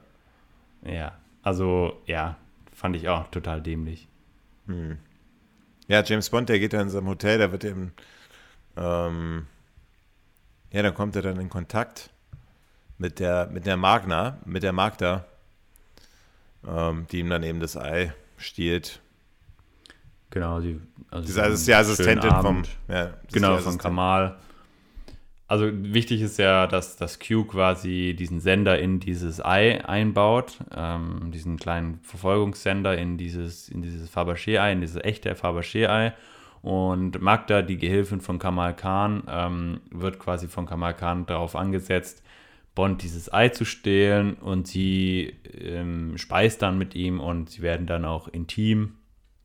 Also Bond lässt sich quasi verführen und am nächsten Morgen stiehlt sie ihm das Ei und Bond lässt es natürlich bewusst zu. Er merkt es ja auch, also er sieht, dass sie das Ei stehlt, aber er möchte ja genau das erreichen, dass das Ei eben wegkommt und er dem Ei dann quasi folgen kann. Ja. Ähm, und so landet er dann auch, ähm, weil er von von dem Handlanger, von dem Gobin, Gobinda äh, irgendwie bewusstlos geschlagen wird und dann mit auf dieses, dieses Anwesen genommen wird in diesem Palast, landet er dann auch bei, bei, dem, bei dem Palast ähm, und bei dem Ei und kann da verschiedene Sachen aus seiner, aus seinem, aus seiner Zelle, die ja mehr so ein Zimmer ist, ähm, beobachten und kann aber auch aus dieser Zelle eben mit diesem, mit diesem ätzenden ähm, Stift fliehen. Und dann haben wir eine, eine relativ lange oder eine, eine, relativ interessante Verfolgungsszene. Also mhm. wir haben noch mal, natürlich haben wir auch noch mal das, so, ein, so, ein, kleines Abendessen. Das haben wir immer, so ein bisschen James Bond ja. mit dem Handwerk. Was hältst du bisher von diesem Kahn als, als doch, das ist ja doch der Hauptbösewicht. Manchmal weiß man immer nicht, ob da noch ein größerer da im Hintergrund ja. ist, aber er ist der, ja. der Hauptbösewicht. Und ähm, was hältst du von, na, ne, also kriegst du Angst vor dem oder? Nee. Nee, ja, ich auch nicht. Also ich glaube, das ist das größte, das, größte Problem von diesem Film ist, man, dass man lange Zeit oder die ganze Zeit eigentlich nicht weiß, wer ist eigentlich wirklich der Handler. Also wer ist der Böse, also wer ist der Hauptbösewicht? Ist es der General Orlov, der über allem steht? Ist es der Kamal Khan, der über allem steht? Ist es Octopussy, die über allem steht? Ja. Also wer ist wirklich der Drahtzieher? Wer ist wirklich die eine Person, die bekämpft werden muss? Und die gibt es nicht so richtig. Also alle haben so ihren Anteil daran, dass das dann quasi passiert, wie es passiert. Und ich glaube, das tut dem Film nicht so gut. Weil alle drei, also Octopussy, äh, klar, die ist erst überhaupt nicht. General Orlov hat, finde ich, eine kleine, unbedeutende Rolle. Er ist mehr so ein Psycho- Typ, also unbedeutend nicht, also der ist ja, ist. Also ja, für ja die der, Handlung ist, nicht unbedeutend. Er ist, ja der, er, ist ja, er ist ja der Auftraggeber sozusagen, mit dem großen genau, aber, teuflischen also ich Plan. Meine, unbedeutend im Sinne von, von ähm, also die Rolle, also die ist einfach klein und, und ähm, sie ist so, weiß ich nicht, ja, also für die Handlung ist es nicht unbedeutend, aber der, der Film ist einfach, also ich, ich finde ihn auch nicht gefährlich, ich finde ihn eher ein Spinner und also das finde ich nee, nee, der größte Konflikt ja. ähm, in diesem Film, dass, dass diese Bösewichtrolle ähm, irgendwie nicht, nicht klar, klar definiert ist, und auch nicht, ja, genau, ja. und das tut dem Film nicht gut. Vielleicht, wenn, wenn klar wäre, also wenn man klar eine klare Bösewichtrolle auf Kamal Khan, könnte ich es mir sogar noch vorstellen, dass man sagt, okay, wenn man den noch so ein bisschen mehr ähm, quasi Macht gibt, dass er quasi ähm, der Hauptbösewicht ist, der alle Strippen sieht, dass er tatsächlich gefährlich wirk gefährlicher wirken könnte, wie er es in dem Film wirklich tut. Aber man hat ja immer das Gefühl, er ist nur irgendein Handlanger von irgendjemand anderem. Und vor allem, normalerweise ist das ja auch so, dass die, dass so James Bond-Bösewichte auch durch so eine teuflische Tat, so relativ mhm. zu Beginn, irgendwie, ob es jetzt Haie sind, die einen Mitarbeiter auffressen, werden sie gleich ein bisschen gefährlicher dargestellt. Der, der Khan, bisher sieht man den ja eigentlich nur auf der Kaution und als, als Spieler, ne? Und das ist ja eigentlich ein, ein sehr, ganz, könnt ihr auch James Bond spielen, also so vom Aussehen, so, so braune Haare, ganz gut aussehend, irgendwie so gut angezogen hat. Und ich glaube, die haben versucht, und das ist mir aufgefallen, die haben, die haben ihm ja das Blofeld-Outfit gegeben, ne? und, und ich glaube, dadurch haben sie versucht, ihn ein bisschen gefährlicher wirken zu lassen. Oder zumindest als Haupt, also dieses, weißt du, dieses nach oben zugeknöpfte ähm, mhm. Anzug, was auch immer das sein soll. Ja, so, ja. Und und, und ich, aber ich stimme dir da vollkommen zu. Das ist so in dem Film, wir können ja jetzt noch ein paar weitere Szenen besprechen, bevor wir nochmal zu dem Plot kommen, aber das ist schon nicht so ganz klar und das, dadurch weiß man gar nicht, auf welchen Bösewicht man sich jetzt eigentlich fokussieren soll und wer es ja. jetzt eigentlich ist und, und, und, und so weiter. Und jetzt wissen wir auch immer noch nicht ganz, wie, ne, wie steht er jetzt in Verbindung. Man weiß, er ist da, er macht da irgendwas mit den Russen, der hat ja irgendeine Verbindung, aber so, ja, so. Und, äh, und ich finde, teilweise wirkt er auch so richtig so lieb, ne? Also klar, er in diesem, in diesem, äh, als, als sie ähm, Backgammon spielen, sagt er, also gibt er quasi schon den Auftrag, James Bond zu töten, aber man hat immer so das Gefühl, als wäre, also er unterschätzt James Bond ja teilweise auch richtig, habe ich das Gefühl so. Also er sagt, ja, der ist gefährlich und so, und wir müssen den ausschalten, aber so richtig ähm, Bedeutung schenkt der James Bond nicht. Und ähm, man hat eher so den Eindruck, als wäre der irgendwie so einer, der, der ungern über, über Leichen geht, weißt du? Also ja, genau, eher ja. tatsächlich eher jemand, der sagt so, ja, komm, wir gucken, dass wir das äh, möglichst unauffällig und ohne großes Tamtam, ähm, ohne groß, äh, ohne großen Kollateralschaden äh, über die Bühne kriegen. Also deswegen wird er im ganzen Film nicht wirklich gefallen. Also er hätte, er hätte, wahrscheinlich hätte er vielleicht nochmal, das hätte vielleicht besser geklappt, wenn er da die die Magda, dass sie sich tatsächlich in James Bond verliebt hätte und ähm, vielleicht dieses Ei dann da zurückgebracht, aber danach vielleicht dann doch, es gab es ja auch schon mal in dem Film, äh, ich glaube bei, bei äh, Der Mann mit dem goldenen Colt, wo sie dann ja. doch die Rollen dann tauscht. Und ja. dann hätte, hätte sie irgendwie den, den, den Elefanten oder den, den Tigern zum Fraß vorgeworfen. Ja. Das hätte vielleicht ein bisschen seine, seine Gefährlichkeit ein bisschen ähm, betont, ein bisschen auch aufgewertet, mhm. aber das ist nicht passiert und da, da stimme ich dir vollkommen zu. Das ist ein Knackpunkt in dem Film, da werden wir später nochmal drüber reden, wenn wir ein bisschen ja, mehr über den Plot wissen. Genau, und wir, wir kommen ja jetzt auch zu dieser Verfolgungsjagd durch den Dschungel und auch da fand ich ihn nicht gefährlich. Also da waren ja quasi die, die nicht beabsichtigten Gegenspieler von James Bond, also die Natur, äh, gefährlicher als, als äh, der Kamal, der da auf diesem Elefant geritten ist ähm, und zweimal auf ihn geschossen hat. Mhm. Und ihn dann quasi doch noch äh, entkommen lässt auf diesem Boot. Ja, also diese, diese äh, Verfolgungsjagd, die ist, die, die schließt ja an an diese James Bond geht ja, also in der Nacht flüchtet er aus dem Hotelzimmer und da, da gibt es ja noch diese Übergabe, ne, mit dem Helikopter, der dann da der dann da einfliegt. Da, wo man sieht, da ist irgendeine Schmuggelaktion am Werk. Genau, dann, da kommt ja dann ja. dieser General Orlov ähm, und dieses beobachtet er dann quasi alles und ähm, merkt dann zum ersten Mal, ah, okay, da, da ist auch Octopussy irgendwie mit im Spiel. Und äh, eben die, die Sowjets sind auch mit an Bord, die da auch irgendwas mit zu tun haben. Und er kommt da quasi so dem ganzen ganzen Unternehmen, Unterfangen auf die, immer mehr auf die Schliche, geht aber immer noch davon aus, dass es sich um eine einfache Schmuggler, Schmugglergeschichte ja. handelt. Zur Verfolgungsjagd an sich, ähm, ähm, man versucht das natürlich auch so ein bisschen alles auf, auf, auf das indische Terrain ein bisschen anzupassen. Also James Bond wird durch den Dschungel verfolgt mit, äh, genau, und da trifft er dann auf dieser Verfolgung, die ich, da, wahrscheinlich müssen wir nicht nochmal wiederholen, ich finde die auch super gut wie bei das Tuk-Tuk. Ich fand, du fandest die, also bis auf zwei Ausnahmen, ähm, du weißt wahrscheinlich, wovon ich spreche, aber, aber ich fand auch so ein bisschen diese, die haben da versucht, eben diese, diese also Indien als Land eben, ne, da sind ja viele giftige Tiere unterwegs und James Bond, der trifft ja wirklich alle, also Elefanten, Tiger, ja. Spinnen. Spinnen. Ähm, Schlangen, genau, noch Schlangen. Also, so, also da sparen die Fil Filmemacher doch wirklich an gar nichts. Und James mhm. Bond, der findet dann so eine Art Menschen, Menschenjagd statt von diesen ja. Gehilfen von Khan. Aber du hast schon recht, der dann irgendwie auch einen Spaß daraus macht, dann James Bond da zu verfolgen auf dem Elefanten. Und ja, da müssen wir natürlich drüber reden, über, ähm, also zum einen, bevor wir äh, zu, den, zu, dem, zu den Baum, zu der Baumszene kommen, James Bond tarnt sich ja sozusagen als Leiche in so einem, als Leiche in so einem Sack, ja. Und, und also das, die da, die ihn da aus diesem Keller verließ, dann da halt raus, yeah. äh, raus, äh, raustragen von, aus dem Palast. Und dadurch kommt halt James, kommt James Bond halt aus diesem Palast raus. Und diese zwei Turban tragenden Gehilfen da von dem Kahn, die dann diese, diese Leichensäcke da irgendwie entsorgen sollen, ja, da wird, wird James Bond die dann so, so, ja, so, so, Dann war dann so, nicht, und dann pum pum. Also, also die denken, das ist, da ist eine Leiche da drin und plötzlich bewegt die sich, aber halt ja. James Bond richtet sich wie aus einem Horrorfilm auf ja. und macht dann so, uh. und, und, und, und, das fand ich einfach sowas von daneben, also so unwürdig. So, so richtig, als ob die, weißt du, das, das ist so Kinder, also so, so, so als ob das, so Kinder TV so, ne? Also ich fand es auch nicht so lustig und ähm, auch nicht irgendwie.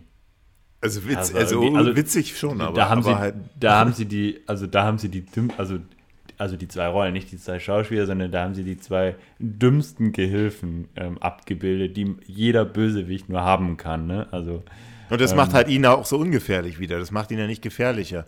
Genau. Dieser, das dieser Handlanger von ihm, und okay, selbst, also ja. die schmeißen das ja quasi, also die schmeißen diese ganzen Leichen, also das soll ja auch Gefährlichkeit vermitteln. Ne? Er kommt in diesen Raum rein, wo lauter Leichen hängen und die werden dann einfach vor dem Hof in irgendeine so Kuhle geworfen, wo dann ganz viele Skelette rumliegen, wo man ja dann auch denkt, oh, gefährlich, aber das sieht einfach so unre also so un also so unsinnig, dass einfach dass da einfach nur ein paar Skelette rumliegen in so einem Dschungel, wo es wilde Tiere gibt. Ähm, Gerade deswegen, ja. Und ja, also es ist irgendwie, irgendwie, ja, nee, nicht gerade, also, weil, wenn da ein Tiger kommen würde, erstens wollen die sicher keinen Tiger oder keinen Löwen oder was weiß ich, was. Das war ja noch fast ja, auf, ja. Auf, dem, auf dem Palast anlocken und zweitens würde der das ja da nicht verspeisen, sondern er würde das ja mitnehmen. Ähm, aber gut, also de, die Logik ist da ja auch egal, aber ähm, so fängt eben diese Verfolgungsjagd an. Du, du, du findest sie ganz gut. Ich finde sie tatsächlich ein bisschen gelungener als diese Tuk-Tuk-Szene, ähm, weil sie, finde ich, schon auch ein bisschen spannend ist.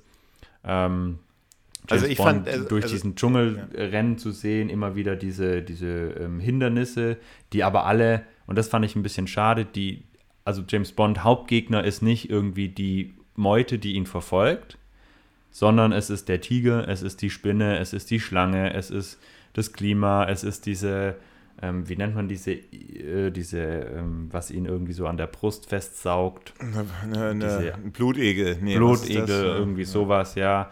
Ähm, also das sind quasi James Bonds Gegner, sag ich mal, und nicht die Meute, die ihn verfolgt. Da gibt es nur eine kurze Szene, wo er quasi diesen, diesen Elefantensattel ähm, losbindet und ähm, der Gobin da dann herunterfällt. Um, also was, also, also kommt dann, aber gefährlich ist ja. diese Meute, die hinter ihm herrennt, irgendwie nicht. Das schließt ja an an unser, was wir gerade diskutiert haben. Genau. Ich finde, ja. das einzige Element, was die jetzt tatsächlich also den Kahn böse erscheinen lässt, sind diese Leichen, die da im Keller hingen, ja. Ja. Diese, diese, das war so ein bisschen das war tatsächlich ein bisschen so, okay. ja, genau. So, das, ich glaube, deswegen haben sie da auch, das ist der einzige Grund, wieso die haben gesagt, wir müssen den jetzt mal ein bisschen böser erscheinen lassen. Jetzt hängen wir da mal ein paar Leichen in den Keller. Gut, ja. das war natürlich auch dann der Trick, wie James Bond aus dem. Aus wir, haben die, wir haben ja natürlich noch, also wenn wir schon Spinnen und, und Tiger und so, wir haben natürlich noch das Krokodil vergessen. Wir haben nach Leben und Sterben lassen ja. noch ein Krokodil, aber. Aber der, ähm, das ist, das kam, also das ist relativ schnell wieder weggegangen. Ja, ja, also eigentlich ist es so, also gegen so viele Tiere sich zu wehren, das ist schon, das James Bond, also gegen Tiere sich zu wehren und dann noch so eine, so eine, so eine schießende, so eine menschenjagende äh, Horde mit Elefanten, ähm, die dann, die in der Verfolgung ist ja James Bond ja echt noch glimpflich davon gekommen. Und jetzt kommen wir natürlich zu dieser, zu dieser Szene, die wirklich, ähm, also James Bond hangelt der sich Tiefpunkt, der, der, der, der, der Tiefpunkt dieses Filmes. Oder ja, der also ganzen James, James Bond-Geschichte. Also James Bond hangelt sich dann wie Tarzan an so einer Liane von, zur Liane. Ja, das Und das ist, ja das ist ja an sich jetzt kein Problem, aber warum mussten die Filme, warum mussten, ich glaube, oh die, die, der Schnitt hat es sich überlegt. Warum also erstens mal sieht so man, dass ja. es nicht Roger Moore ist. Ne? Also da sieht man wieder, äh, dass da auf jeden Fall ein äh, Double, ja. nicht so gelungenes Double, ähm, Stunt-Double am Werk war. Aber auch das ist nicht das Schlimmste. Und jeder, der den Film gesehen hat, weiß, ähm, was das Problem an dieser Szene ist. Ja, wir haben den Tarzan-Schrei. Genau. Also James Bond, James Bond guckt erst, guckt er, also James Bond wird ja verfolgt in diesem, in diesem Dschungel, also in diesem, in so einem Dschungel dickig dann noch. Und James Bond, der guckt dann nur so nach, nach oben. Also es macht auch irgendwie wenig Sinn, wieso er dann sich dann plötzlich von, also wir haben da einen kleinen, ich glaube, wir haben da einen kleinen Fluss und darüber musste er sich hangeln. Und er guckt dann so, also die Kamera schwenkt dann so nach oben auf so zwei, ähm, so, so Bäume. Größere so, so Bäume. Bäume, ja. die dann halt mit so Lianen verbunden sind. Und dann sieht man im nächsten Szene eigentlich nur James Bond, wie er das ja in so einer, du sagst schon richtig, der James, also man sieht schon ganz deutlich, das ist selbst, du siehst dieses Gesicht gar nicht, aber dann schon an der Frisur äh, und so. Die Frisur und so die Haarfarbe, ja, es passt einfach nicht so zusammen. Und dann dieser, dieser Tarzan-Schrei, dieses Oh. Äh. Und das ist so, also wenn du mal überlegst, du bist ein Geheimagent. Genau. Und gerade, gerade auf der Flucht vor nicht, nur, vor nicht nur Tieren, sondern auch vor irgendwie äh, nicht, nur, nicht, nur, zwei Leuten, sondern irgendwie wirklich bestimmt 50 Meute, ja. Menschen mit Gewehren und sonst was. Hast du nicht und gesehen? Und dann, dann, dann machst du den lautesten Schrei, den du machen kannst. indem das du dich dieser Linealen entlang angelst, damit alle genau wissen, da ist er. Und auf genau. den müssen wir schießen. Genau. Das, also nicht nur, nicht nur, der, nicht nur die, die Meute, sondern auch noch alle Tiere. Ja? Das sind, Alles wissen, das ja, die, alle wissen die, Bescheid. Die Tiger wissen, der kommt ja dann auch gleich, der Tiger. Ja. Da, da ist der, da ist unser, unser Futter. Da hängt unsere, also, unsere Nahrungsquelle ja. für heute. Ja, die hangelt sich da gerade ran. Danke, größter Geheimagent, der Geheimagent der Welt. Danke. und, und vor allem, das ist ja so, Tarzan 83 war ja schon längst out. Also es war ja aus den 50ern noch so, ne? Mhm. Das war ja aus, also die großen Tarzan-Filme mit, mit äh, Johnny Weissmüller, das ist so aus den 50ern in den USA. Der, der Ort Shatterhand, Lex Barker hat da ja auch mal Tarzan gemacht. Das, also diese Tarzan-Welle, die war ja schon längst vorbei. Und der einzige Grund, was ich gelesen habe, dass Roger Moore einfach als Kind ziemlich viel Tarzan geguckt hat, aber ich glaube nicht, dass Roger Moore dann, dass der das äh, angefordert hat oder dass er, dass er das wollte. Ja, ich glaube, also das ist einfach dann. Also es, es, erinnert natürlich sehr stark an, dieses, an diesen Autostunt von der Mann mit dem goldenen Colt, wo ich ja schon gesagt habe, das ist der schlecht vertonteste Moment von James Bond, wo du dann. Ach, dieses. Äh, genau, ja. dieses. äh, wo du dann interveniert hast und gesagt hast, ah, warte mal noch auf Octopussy, da kriegen wir noch was Schlimmeres und da hast du natürlich völlig recht, ne? Also es ist der Tiefpunkt aller, äh, aller James Bond-Film-Vertonungen, ähm, ist dieser Tarzan-Schrei, der auch überhaupt nicht zu, zu der Stimme von Roger Moore und so weiter, also zu, zumindest zu der deutschen Stimme nicht passt und äh, auch so übertrieben hochgepegelt ist, ne? Also es wird ja auch richtig laut in diesem Moment und ähm, ja, man kann jetzt darüber Nachhinein, wenn man das so, so, so äh, reflektiert, lachen und, und das einfach nur lustig finden. Aber in diesem Moment, wo man diesen Film guckt, da sitzt man einfach nur da und denkt sich so, das haben sie jetzt nicht wirklich gemacht, oder? Also ich. also wir zeigen jetzt für die, für die Zuhörer, die jetzt nicht wissen, wovon wir sprechen, ich mache den mal ganz kurz hier rein.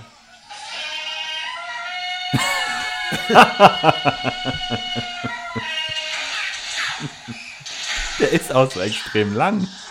Also vor allem, der, der, also, der, das macht allein von ah. der Physis her, allein wie er sich bewegt, da kann man mhm. gar nicht so einen so einen, so einen eleganten ja, das, Genau, das, das also es passt einfach von der ersten Sekunde bis zur letzten Sekunde passt da einfach gar nichts zusammen. Und, da, und jetzt haben wir wieder das Problem, was wir gerade schon in den letzten 20 Minuten besprochen haben.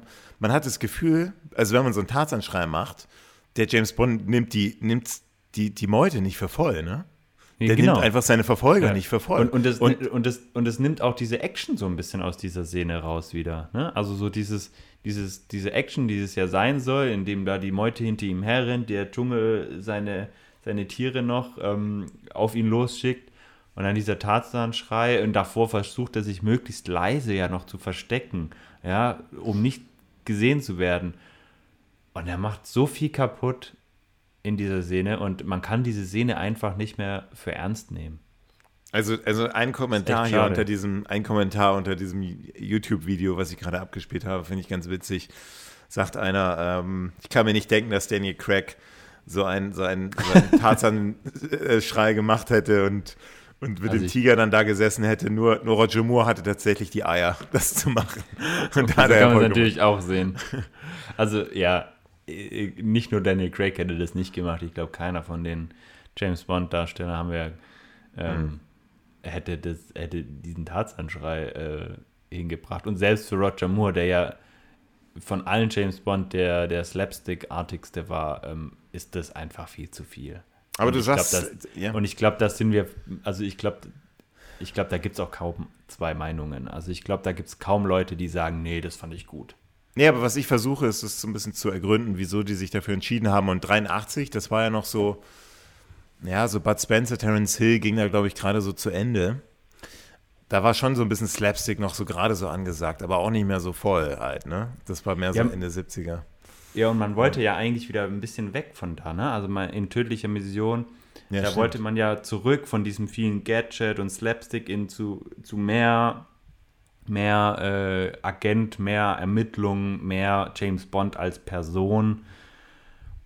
Ja, und das hat man bei Octopussy generell schon, schon wieder zu sehr aus den Augen verloren.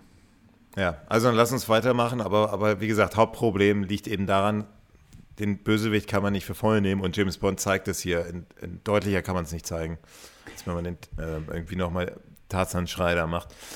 Ähm, ja, James Bond kann sich dann eben retten, indem er auch so ein, so ein, so ein Touri-Dampfer dann, das ja. macht schon Sinn. Und ja, dann haben wir dieses Gadget. Also äh, es ist. Jetzt musst du mir noch mal helfen. Also jetzt haben wir ja James Bond, wie er auf diese, auf diesem Palast von Octopussy, auf dieser abgetrennten Insel. Insel. da mit, mit diesem, mit diesem, was ich eigentlich ein cooles Gadget finde, so ein Krokodil. Krokodil ja.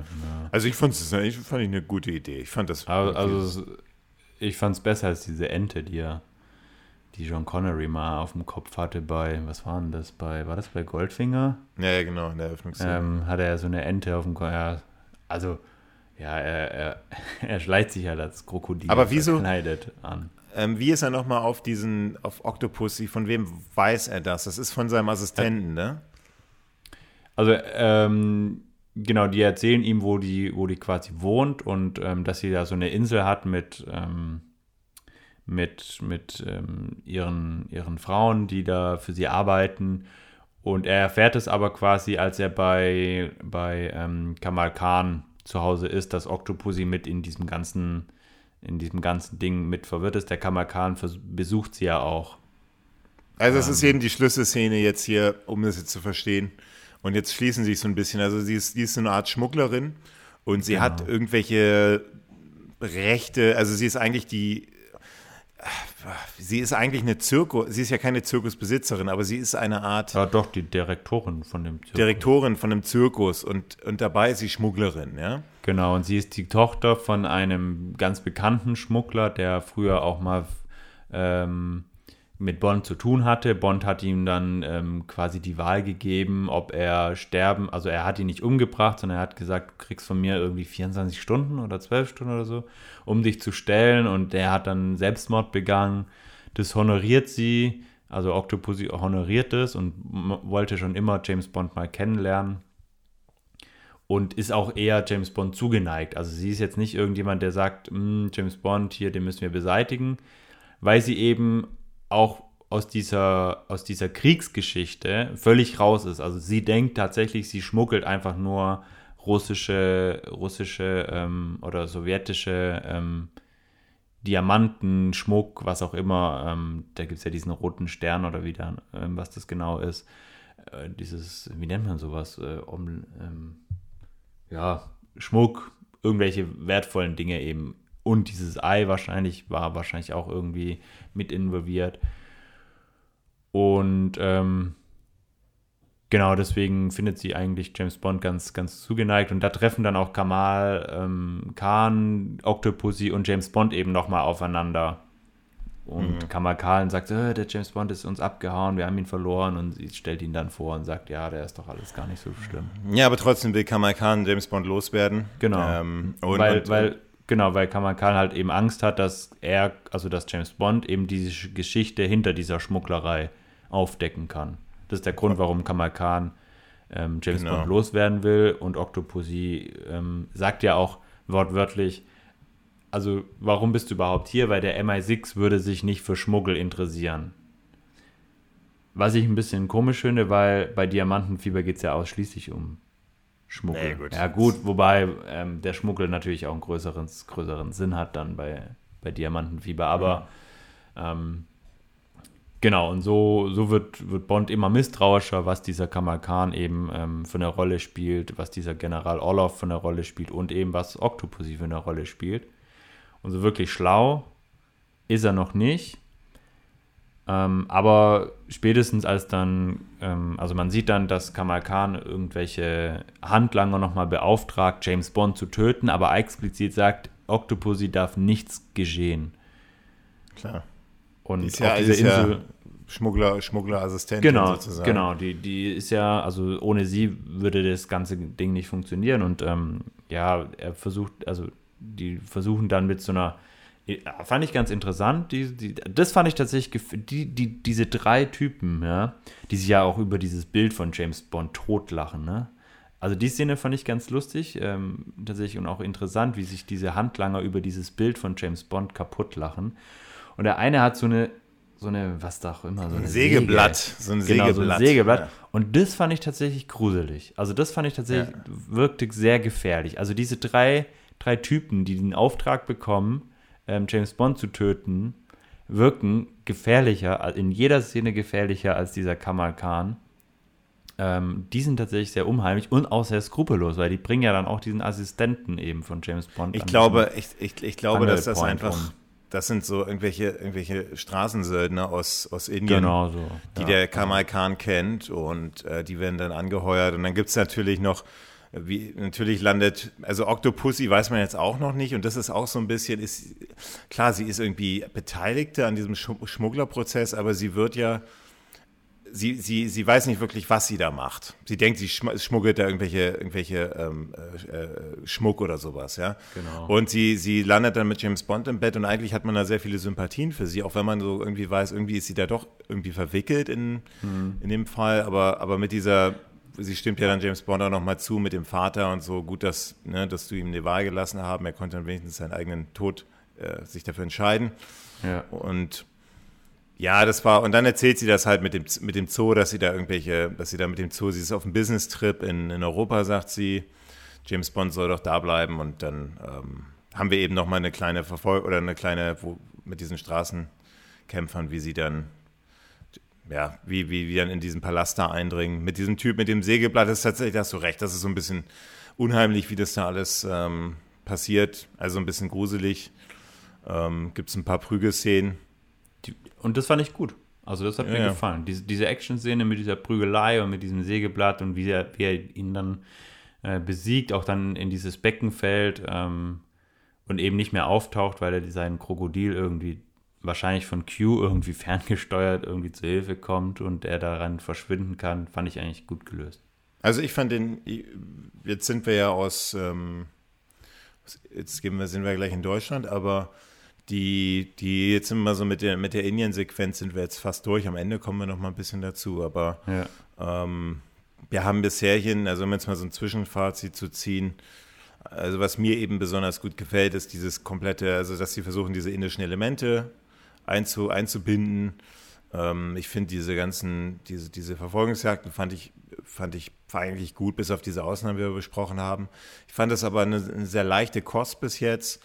Ähm, ich weiß immer noch nicht genau, was als Zuschauer, was ist jetzt eigentlich so der teuflische Plan. Mhm. Man weiß mhm. irgendwie, okay, da ist der, äh, irgendwie der, der, der, der, der, die Russen, die wollen irgendwie nach, die wollen irgendwie Europa einnehmen, den Rest von Europa. Und ähm, das, aber so richtig die Zusammenhänge weiß man noch nicht. Und ja. das finde ich eigentlich manchmal ein bisschen schade. Es ist ja, ja. des Öfteren James Bond-Film, dass man da manchmal bis zum Ende warten muss, um jetzt so die ganzen Zusammenhänge zu verstehen. Und gerade in diesem Fall, klar, wir hatten dieses Ei von Anfang an. Das hat so ein bisschen dieses, war so ein bisschen der Hinweis, ne, wo die Spur hinführt und dann hat man sich so das ein oder andere dann so erarbeiten können. Das war auch okay. Aber ich fand das so ein bisschen, ich finde so ein bisschen, klar, jetzt hätte man vielleicht auch schon Zirkus, okay. Ne, jetzt weiß man noch nicht so ganz. Klar, am Anfang haben wir noch so eine Zirkusandeutung mit dem, mit dem Clown. Hm. Ähm, aber so richtig. Ah, ich weiß nicht, so der, von der Story her, das ist alles so ein bisschen verschachtelt, so in sich.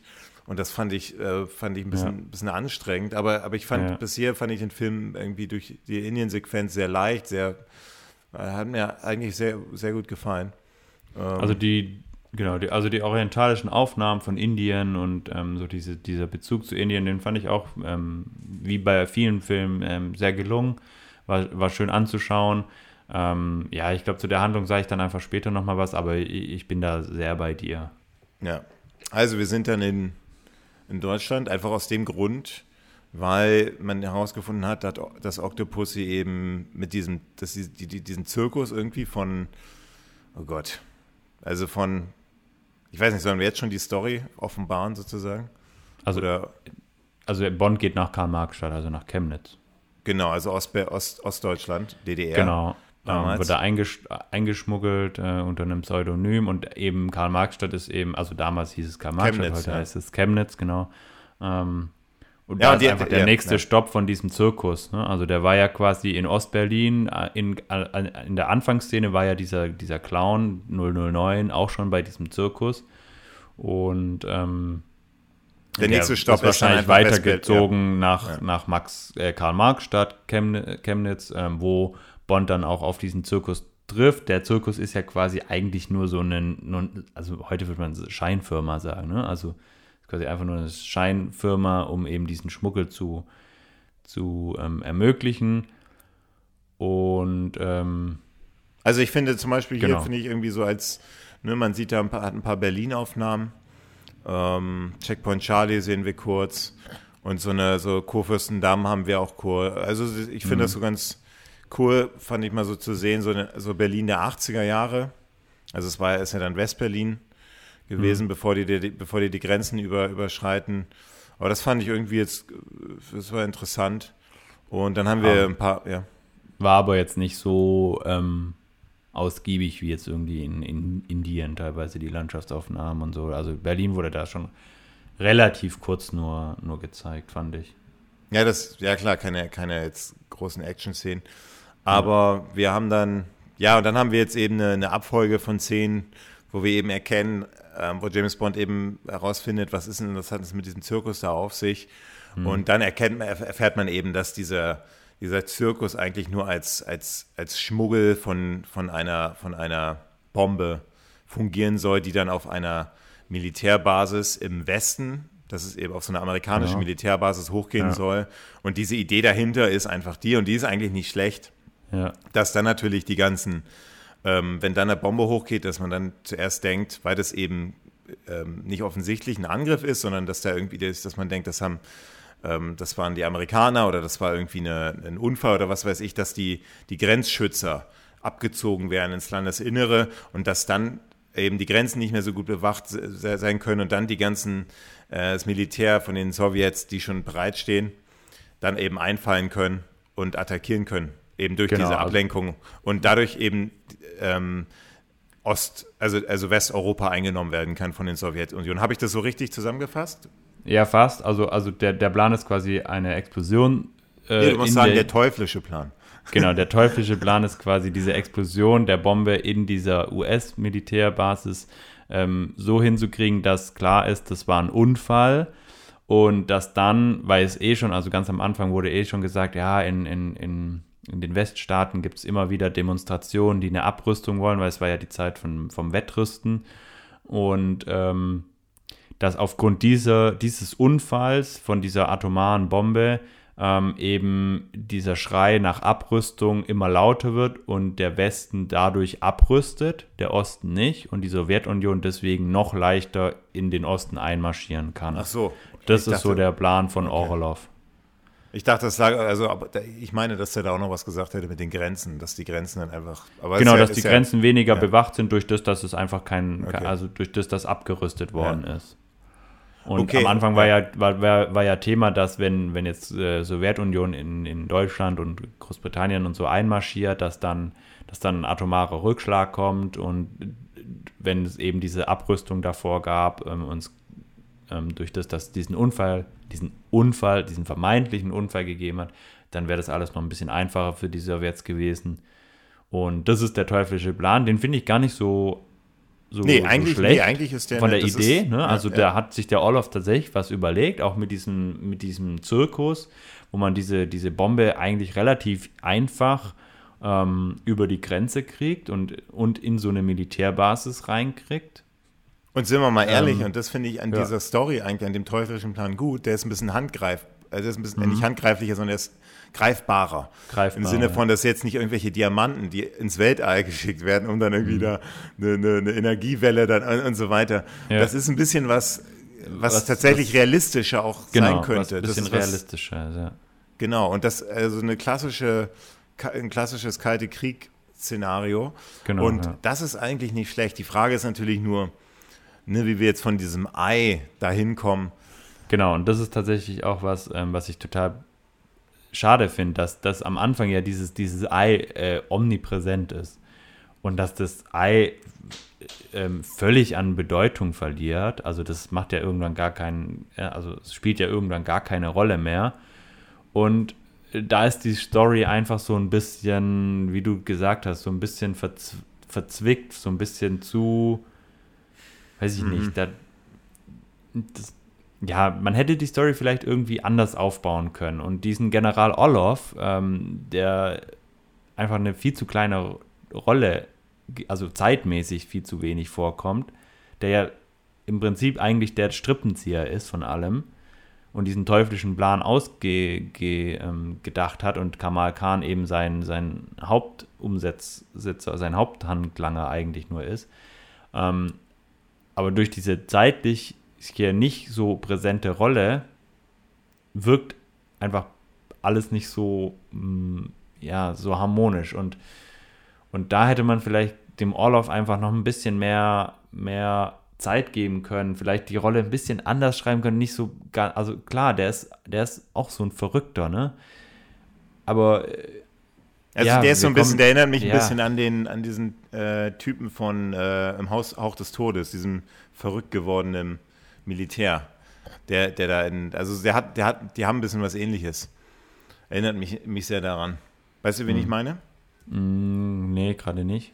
Na gut, sind wir auch noch nicht bei dem Film, aber das, der, der, wir haben ja eigentlich jetzt alles genannt so. Also diese, diese Geschichte, bis wir da mal hinkommen und so. Ich meine, das sind alle James Bond-Filme, die haben nie eine, weißt du, ansonsten hätten wir vielleicht gesagt, wenn es von vornherein offengelegt worden wäre, öh, was für eine simple Story ist das denn? Nee, ja. aber das, also, das finde ich gar nicht. Also man muss es ja nicht von vornherein offenlegen, aber dieses, diese, diese Verbindung von diesem, diesem Ei und diesem ja, es ist irgendwie nicht so harmonisch. Also Konstruiert die Story funktioniert, ja. genau, also die Story harmoniert einfach nicht so, so. Und das sind so irgendwie, kreuzt sich die Story da manchmal so ein bisschen hin und her und das ist so ein bisschen merkwürdig. Und ich finde, diesen General Orlov ähm, hat, hat man ein, zwei Szenen gegeben, die ihm überhaupt nicht gut tut und man hat ihm einfach, also man hat diese Priorität, das haben wir ja vorhin gesagt, Kamal Khan, General Orlov, man wusste gar nicht, wer ist jetzt hier wirklich der, der Bösewicht, der Hauptbösewicht, wer soll der ganz gefährliche Typ sein ähm, und das hat man da einfach versäumt.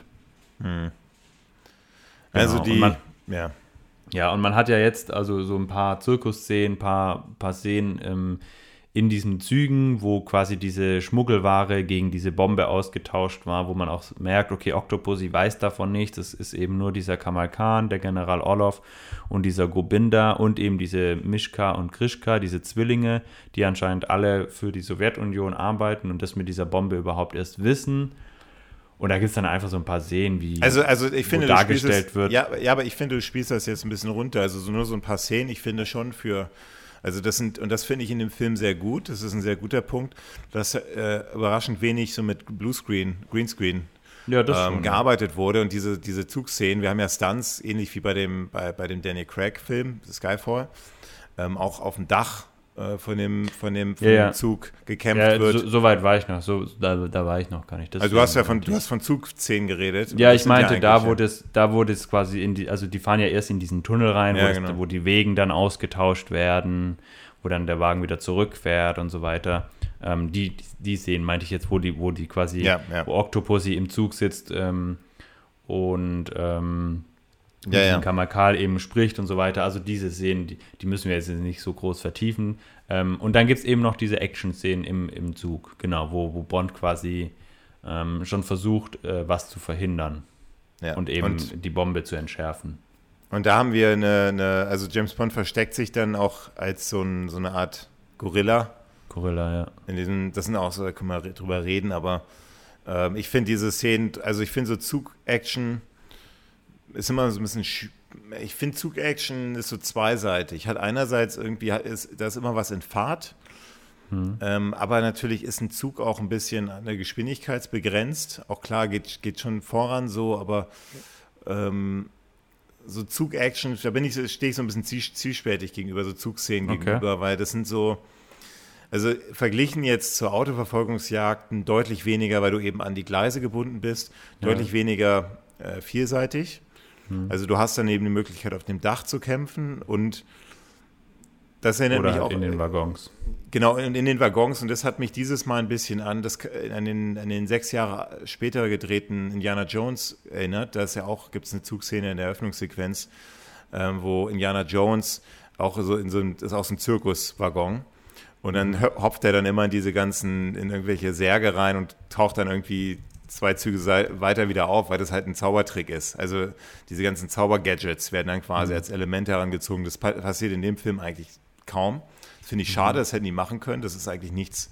Verstehst du, wo dann eben er verschwindet in so einer Kiste und taucht dann plötzlich am hinteren Teil wieder auf oder, oder ähm, irgendwelche komischen Spiegel oder so. Die hätte man vielleicht einsetzen können, so als, als Kampfelemente, verstehst du? Ja. Und das hat man, darauf hat man komplett verzichtet. Ähm, das fand ich schade weil das bietet sich mhm. einfach an.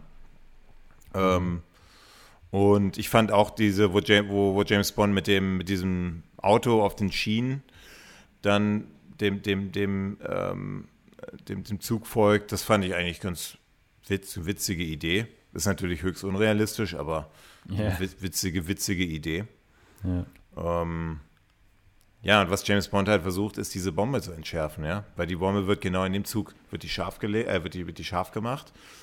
Ähm, und er versucht, die zu, zu entschärfen. Und ja, also ich bin da, ich bin mit der Szene eigentlich, ich fand, ich fand die eigentlich ganz flott. Ich fand diese, ich fand die, man sieht natürlich, dass, man sieht natürlich auch deutlich, das ist ein, ist ein Stuntman. Ähm, aber ja, ich fand das, fand das gelungen. Ja, also mich hat sie äh, tatsächlich so ein bisschen, also diese, dieses Kämpfen auf dem Dach von den, von den, von James Bond und den, den Gegnern, äh, hat mich so ein bisschen an, an Skyfall erinnert. Da ist ja auch am Anfang die nee, du musst Szene. Du musst sagen, du musst sagen, ja, aber Oder Skyfall, Skyfall erinnert an, an genau. Octopussy, genau, äh, in dem das eben da auch auf dem, Kaff, äh, auf dem Dach gekämpft wird. Ähm, und ja, James Bond ist da immer so ein, am Anfang immer so ein Tick äh, unterlegen. Ne? Also er, er, er, hechelt immer so ein bisschen hinterher. Ähm, und ähm, wird ja dann auch vom Zug quasi also, oder, oder vom Zug runtergeworfen. Und ähm, ja, das mit dem Auto, das ist ja wirklich tatsächlich sehr unrealistisch, aber ähm, ganz, ganz lustige Idee. Er ist ja dann noch in diesem, in diesen Zimmern oder draußen, wo, wo Octopussy gerade massiert wird, hängt sich dann wieder an diesen Zug ran, klopft an und dann kommt Kamakan und schießt nochmal auf ihn. Ähm, schlussendlich verliert er den Zug dann auch aus den Augen ähm, und muss ja. sich quasi einen anderen Weg ähm, nach und hier wird ja in, in diese amerikanische Base ja, genau. Und da, und da finde ich, das fand ich ein bisschen, da gibt es zwei Szenen, die mich ein bisschen stören. Also er ist auf so einem klassisch deutschen Waldweg, wo irgendwie auch wenige Autos nur vorbeifahren und dann findet er erst, äh, kommt da erst so eine Gruppe, so, was ist das, so eine Art, so, so, so, so eine Teenie-Gruppe. So Convertible Teenie-Gruppe. Und das hat mich ein bisschen erinnert an diese ja.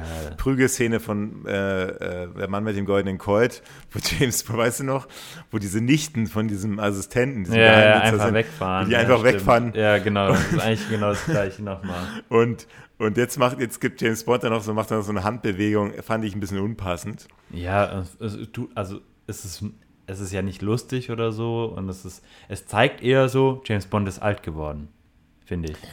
Weißt du, ja, diese, ja. Diese, diese, Jugendlichen fahren weg und, und, und das Einzige, was das, diese Szene irgendwie so ver vermittelt ist, oh ja, James Bond ist ein alter Sack geworden. Ja, ja, hast du recht, ja. ja. Also irgendwie so bei Sean Connery hätten die Mädels die Jungs rausgeworfen und wären mit Sean Connery weitergefahren. Ja, ja. So, also so vom Gefühl, weißt du, wie ich meine? Damit haben sie wahrscheinlich, ich weiß voll, was du meinst. Ähm, und dann kommt aber so ein, so ein, deutsches Pärchen vorbei und das natürlich, da wird sehr mit Stereotypen gearbeitet. Also die deutschen ja. Wurstfressenden und auch, also so ein bisschen. Nödel.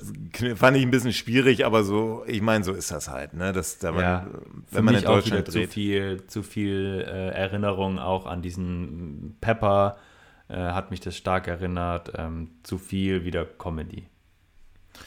Ja, also dann kommt es eben zu dieser Verfolgungsjagd. Ähm, klar, klar, Comedy, wo James Bond versucht, in diese Telefonzelle, fragt man sich auch, also, also in dieser Szene haben wir, also James Bond versucht ja eine, eine, eine Bombe zu entschärfen, ja. Mhm. Und er lässt sich abhalten von einer Frau, die gerade noch ein Telefonat führen muss. Verstehst du, dass er erst später das Telefon, weißt du, dass, also die Frau sagt nein in dieser, vor dieser Telefonzelle und das ist auch so fragwürdig, weißt du, wenn du ja. eine Bombe entschärfen musst, ja. die ja wirklich über, über Gut, er, er klaut ja dann quasi ihr Auto. Ähm, das, Aber er ähm, lässt sich schon, also er lässt sich schon von dieser er, Frau. Genau, er, er lässt sich trotzdem vor. Ähm, man erwartet dann eher, dass er sagt, nee, tschüss. Ja, ähm, genau. aber er, genau. Ja, er, aber sonst würde es irgendwie keinen Sinn geben, dass er dieses Auto von ihr klaut. Wahrscheinlich. Aber man hätte ja diese, man hätte diese ja. Telefonzelle gar nicht einbauen müssen. Ja. Weißt du, er versucht einen dritten Weltkrieg hätte, zu Genau, man hätte einfach nur zeigen können, dass die Frau aussteigt äh, und er direkt in dieses äh, Auto einsteigt und wegfährt. Also er versucht oder, einen dritten Weltkrieg er, zu verhindern. Genau, oder, oder er, äh, er geht zu dieser Frau, überzeugt sie von seinem Charme und nimmt sie einfach mit und schmeißt sie dann irgendwo raus. Ähm, irgendwie so, genau, also ja er lässt sich da auf jeden Fall sehr viel, sehr viel Zeit äh, wegnehmen durch, durch, äh, durch Also das haben, sie halt, das, das, haben sie halt versucht, ein bisschen witzig zu machen, aber es macht halt, wenn man ja. sich überlegt, das macht halt vorne und hinten keinen Sinn und das nee. nimmt Roger Moore halt auch so ein bisschen diese Ernsthaftigkeit leider genau, weg. Ja, ja. Er, er flüchtet, ja. Genau, die, diese Autofahrt ist dann wiederum, finde ich, ganz cool, weil, also dieses Auto ist gigantisch ähm, und ähm, diese deutsche Polizei, ja, also das ist unabsichtlich lustig, weil es halt die deutsche Polizei, weil die deutsche Polizei halt, also die Autos, klar, die haben damals so ausgesehen, aber äh, die sehen halt nicht gefährlich aus, die deutschen Polizeiautos, im Vergleich zu dem Auto, das James Bond fährt. Ist ja immer noch so, oder? Die, die deutsche Polizei fährt ja mittlerweile mit so, mit so ganz kleinen Smarts rum, oder? Habe ich zumindest mal gesehen. Also habe ich, hab ich tatsächlich ja. schon lange nicht mehr gesehen. Ah, okay. Ich glaube, mittlerweile fahren die alle Mercedes. Ah, okay, gut. Ja, ich bin ja, wie auch immer, auf jeden Fall kann James Bond dann auf diese, kann sich dann Zugang auf diese US Navy Base und ja, versteckt sich dann als Clown. Dann haben wir, also, also tarnt sich dann als Clown und kommt dann in und, die Zirkus. Da haben wir, genau, und da habe ich, finde ich, also du hast gerade gesagt, er lässt sich quasi bei diesem, diese Telefonzelle lässt er sich ja quasi Zeit. Und er kommt ja auf diese Base und, und ähm, mit diesem Clown habe ich gleich drei Probleme. Erstens, ähm, James Bond verkleidet sich nicht nur als Clown, sondern er schminkt sich auch perfekt. Also jeder, der sich mal wahrscheinlich als Clown, also der, der hat sich ja nicht nur irgendwas kurz ins Gesicht geschmiert, sondern das hat ja wirklich dann auch Zeit gekostet, sich da perfekt als Klein, Clown zu verkleiden. Also da geht ja dann auch wieder mega viel Zeit drauf drum verloren, ähm, nur damit er quasi perfekt als Clown ähm, verkleidet ist. Das, das fand ich schon mal irgendwie un, unreal. Zweitens, lässt er einfach so offen sein anderes Outfit, wo, ja, wo er ja weiß, dass, äh, wo er mitgekriegt hat, dass sie nach diesem Outfit suchen, einfach so rumliegen, sodass die nächsten Polizisten, die er ja quasi da rein schickt, weil er sagt, ich ja. weiß nicht, ob da noch jemand drin ist, er schickt die ja quasi da rein, das direkt finden können. Und drittens, das macht kein, das macht kein Geheimagent. Ja, genau, das, das ist, ist eine, total bescheuert. Ja, und drittens, James Bond als Clown, ah, ich weiß nicht. Also ganz ehrlich. ah, das, und dann, also wie er dann, also er, er will den Welt oder er will den Krieg verhindern und er will eine Bombe entschärfen und tritt dann als Clown vor den amerikanischen General oder was das ist und vor Octopussy in einem Clown-Kostüm. Ja, das war ja seine einzige äh, Möglichkeit, in dieses Zelt reinzukommen. Also ja, das muss man ihm schon ganz lassen. ehrlich, also ja. Er hätte sich natürlich auch als, andere Lösung finden können. Als Militär, irgendwie. als Militär hätte er sich verkleiden können. Ja, also, also ganz einfach. Ja. Genau, also mit diesem Clown habe ich tatsächlich Schwierigkeiten. Man, er kommt ja dann auch rein und das Publikum lacht dann so und er ist ja dann, also man denkt, also das Publikum denkt, er ist ein richtiger Clown und so weiter. Und das nimmt auch schon wieder so ein bisschen dieses, diese Gefahr, die wirklich droht. Und äh, Roger Moore spielt es eigentlich noch ganz gut. Also man sieht ihm diese, diese, diese Panik, diese Angst, diese, diesen Zeitdruck richtig an, finde ich. Roger Moore jetzt als James Bond. Aber dieses, dieses Clownskostüm und diese Szene, wo er dann mit diesem ähm, fliegenden Kanonenpulver da, diesem anderen Typ, der im Zirkus arbeitet, der aus dieser Kanone fliegen soll, ähm, da diese Rolle spielt in diesem Zirkus, die nimmt so ein bisschen diese Gefährlichkeit. Ja, also wir sprechen hier um eine Atombombe. Ja, ja klar, das ist eine, Genau, ja. Ja, ja. Er kann sie halt entschärfen dann auf der letzten Sekunde und so. Und dann, äh, ich finde auch dieses, fand ich eine schwache Szene auch, weißt du, wo der dann ja. die entschärft und dann plötzlich alle gratulieren ihn dann so, well ja. made, well, you know, well made, sir. You know, you just haben saved. unser Leben gerettet und. Ja, danke, dass Sie gerade Ihren dritten Weltkrieg verhindert haben. Well made, sir. Ja, das macht überhaupt, nächsten, überhaupt, ja, ja. Genau, und alle, also alle erst so, oh, Panik und in der nächsten Szene alle so, wuh, wir sind wieder fröhlich, ja, genau. alles ist kein, es ist nichts passiert und der, der, der Typ von dieser Basis der Amerikaner sagt dann auch noch so ins Mikrofon so, ja, es ist alles wieder in Ordnung, wir hatten nur einen kleinen Zwischenfall, verlassen Sie jetzt bitte das Zirkuszelt. Und also so, so, eine, okay, so eine, boy, so einfach wir haben gerade Hand, handwerklich einfach nicht so gut gemacht, wie ich finde. Ja, also so ja. dieses, diese diese, diese Szene, da hätten sie es, das, das alles, also Logiklöcher noch und nöcher leider. Aber genau, es ist ja Dialoge zum Glück nicht die. Nicht, ja, ja. Keine aber guten ja Dialoge, Glück, ja. Genau, es ist ja aber zum Glück nicht die letzte ähm, Szene, weil wir haben ja noch, ähm, wir haben ja noch den, den, den, den, Kamal den, Khan, den Kamal, der, der, ab, der abzischen will. Jetzt sind wir genau. natürlich wieder in Indien plötzlich, von Deutschland in Indien, auch nicht ja. gerade mal um die Ecke. Und ja. die Octopussy, ähm, die in dem Zirkuszelt war, die fühlt sich natürlich betrogen weil ja. ähm, die wusste nicht, dass da eine Bombe ist. Sie dachte, sie muss dann nur irgendwelche Juwelen stehlen oder, oder äh, schmuggeln. Und ja, dann haben wir eigentlich im Endeffekt eine, eine, eine und, und da muss ich sagen, fand ich dann doch wieder ein ganz gelungenes Ende. Wir haben eine, ähm, eine, eine unsere Abschlussszene ist eine, ein Kampf auf einem zweipropellrigen, oder wie man das nennt, Flugzeug. Ähm, wo, wo, ja. wo, und, und da fand ich, sticht vor allem heraus, also, also der Kamal Khan, der, der mit seinem Handlänger flüchtet, der und Octopus, die sitzt halt hinten in, ähm, gefesselt in, auf der Bank. Und, und ich finde bei diesen Szenen einfach gut, dass sie das mit einem richtigen Stuntman gedreht haben. Man sieht nur ganz selten, wenn man Roger Moores Gesicht sieht, okay, da siehst du, dass es halt mit einem Greenscreen ist, geht nicht anders. Aber nicht so auffällig. Aber ich finde also diese Szenen. es schreit nicht so. Also es gab ja viele ja. Filme, wo dieses Greenscreen so richtig geschrien hat. Und ähm, wir haben 1983, ja, das ist anders wie bei Dr. No, aber sie haben einfach von der Kameraeinstellung die Szene mit Greenscreen so gewählt, dass man auch den Greenscreen einfach nicht so deutlich sieht, wie jetzt in anderen Aufnahmen. Man sieht, man sieht natürlich schon, also die, das haben sie tatsächlich, und das ist für die Zeit damals schon, heutzutage ist es schon normal, dass man solche Szenen auch wirklich dreht für die damalige Zeit war das noch nicht so, dass man echt mhm. in, in, in, weiß ich nicht, in 1000 Meter in der Luft über, über irgendwelche, über Wüstengebiete irgendwie, dass man da plötzlich dann Stuntman auf, aufs Dach von so einem, von so einer kleinen Propellermaschine da schickt. Und das haben die tatsächlich richtig gedreht. Und das sieht man, ähm, ich, ich schickte da auch dann, das können wir in die Show Notes machen, ich schickte da eine Szene, da sieht man das ziemlich deutlich, da sieht man halt auch leider ziemlich deutlich, dass das ein, äh, ein Stuntman ist. Also ziemlich deutlich. Aber ich mhm. finde das schon eine, eine, eine, sehr, sehr gelungene Abschlussszene. Einfach mal was, was Interessantes und wie damalige Zeit natürlich total, total spannend, ne? Ja, ich, ich fand sie auch gelungen. Ähm, die, die Szene mit dem, mit dem Flugzeug war, war spannend, ähm, war nochmal ähm, so ein bisschen äh, Erinnerung an die, an die Eröffnungsszene auch, wo es ja auch um Flugzeuge ging. Und ähm, aber da, auch da hat man nochmal so ein bisschen diese Harmlosigkeit von diesem Kamal Khan gespürt, der einfach nur seinen Handlanger da jetzt auf dieses Dach schicken will. Der, der Handlanger äh, auch nicht irgendwie so begeistert war und dann auch noch so fragt, so jetzt wirklich, jetzt sofort? Und er so, ja, jetzt sofort. Ähm, und ähm, ja, der, der Kamakan dann einfach nur dieses Flugzeug irgendwie versucht ähm, weiter zu fliegen, obwohl James Bond diesen Propeller da ausgeschaltet hat. Er springt dann mit äh, Octopussy noch, noch rechtzeitig ab, als sie relativ bodentief fliegen. Klar, es ist relativ unrealistisch und ähm, der Kamakan stürzt dann ab. Auf jeden Fall eine gelungene Szene. Ich finde, man sieht wieder, dass Kamakan, der Bösewicht, nicht so böse ist, wie er, wie er sein hätte können, vielleicht und auch relativ ideenlos ist. Aber ähm, so an, an sich, die Action fand, fand ich gut.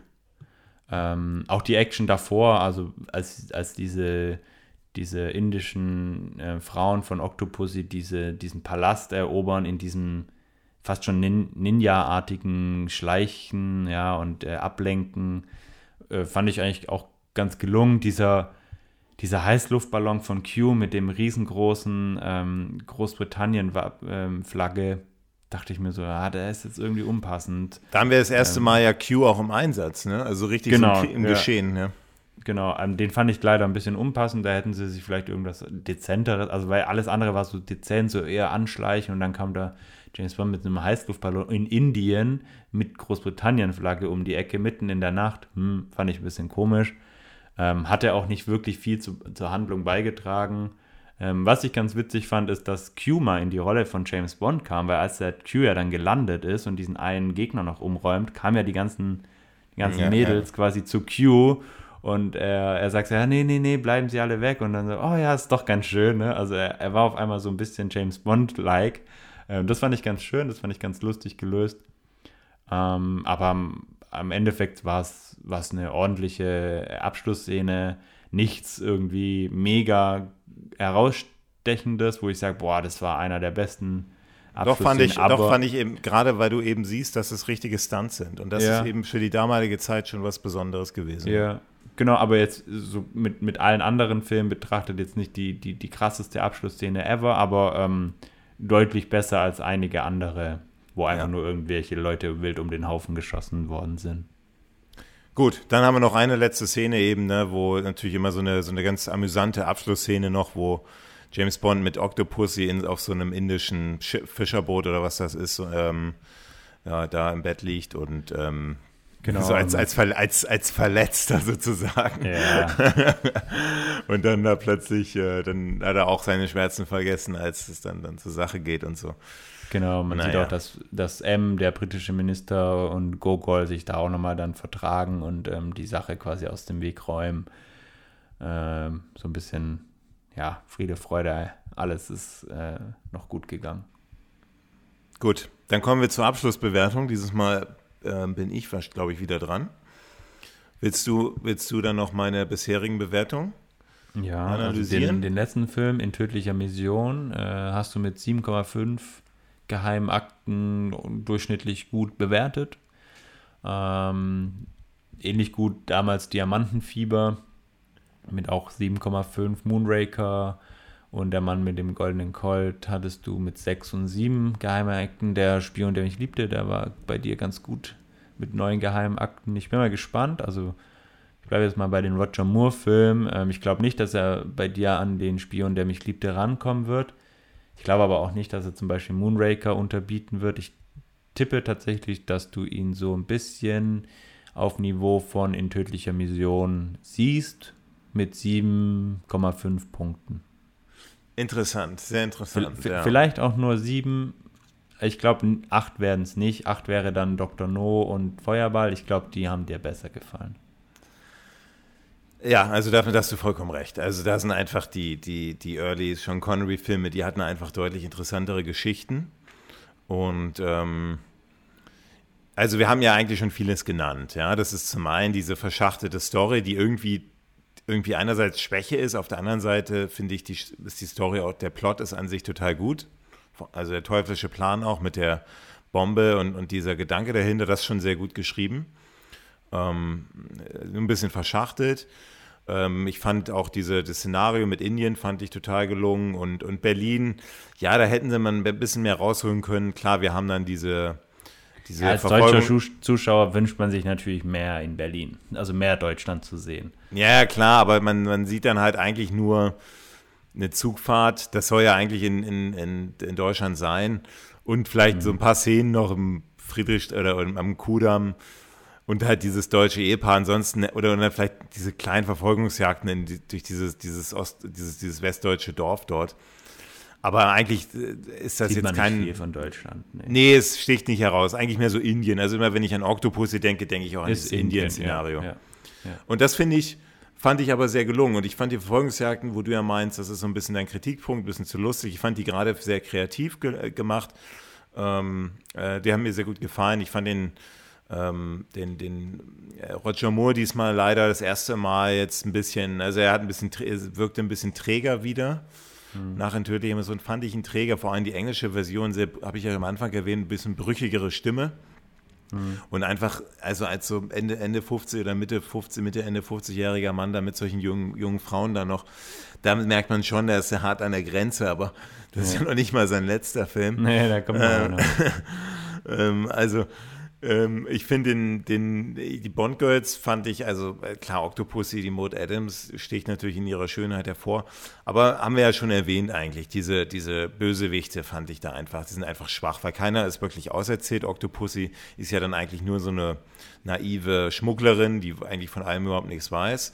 Ja. Dann ähm, äh, ähm, äh, Gorlov, der ist dann tatsächlich ein jemand, der irgendwie viel zu selten, sehr früh auch stirbt und eigentlich gar mhm. nicht so wirklich, klar ist der Verrückte, aber der hat eigentlich nur drei Szenen in dem Film, also ja. fünf Minuten.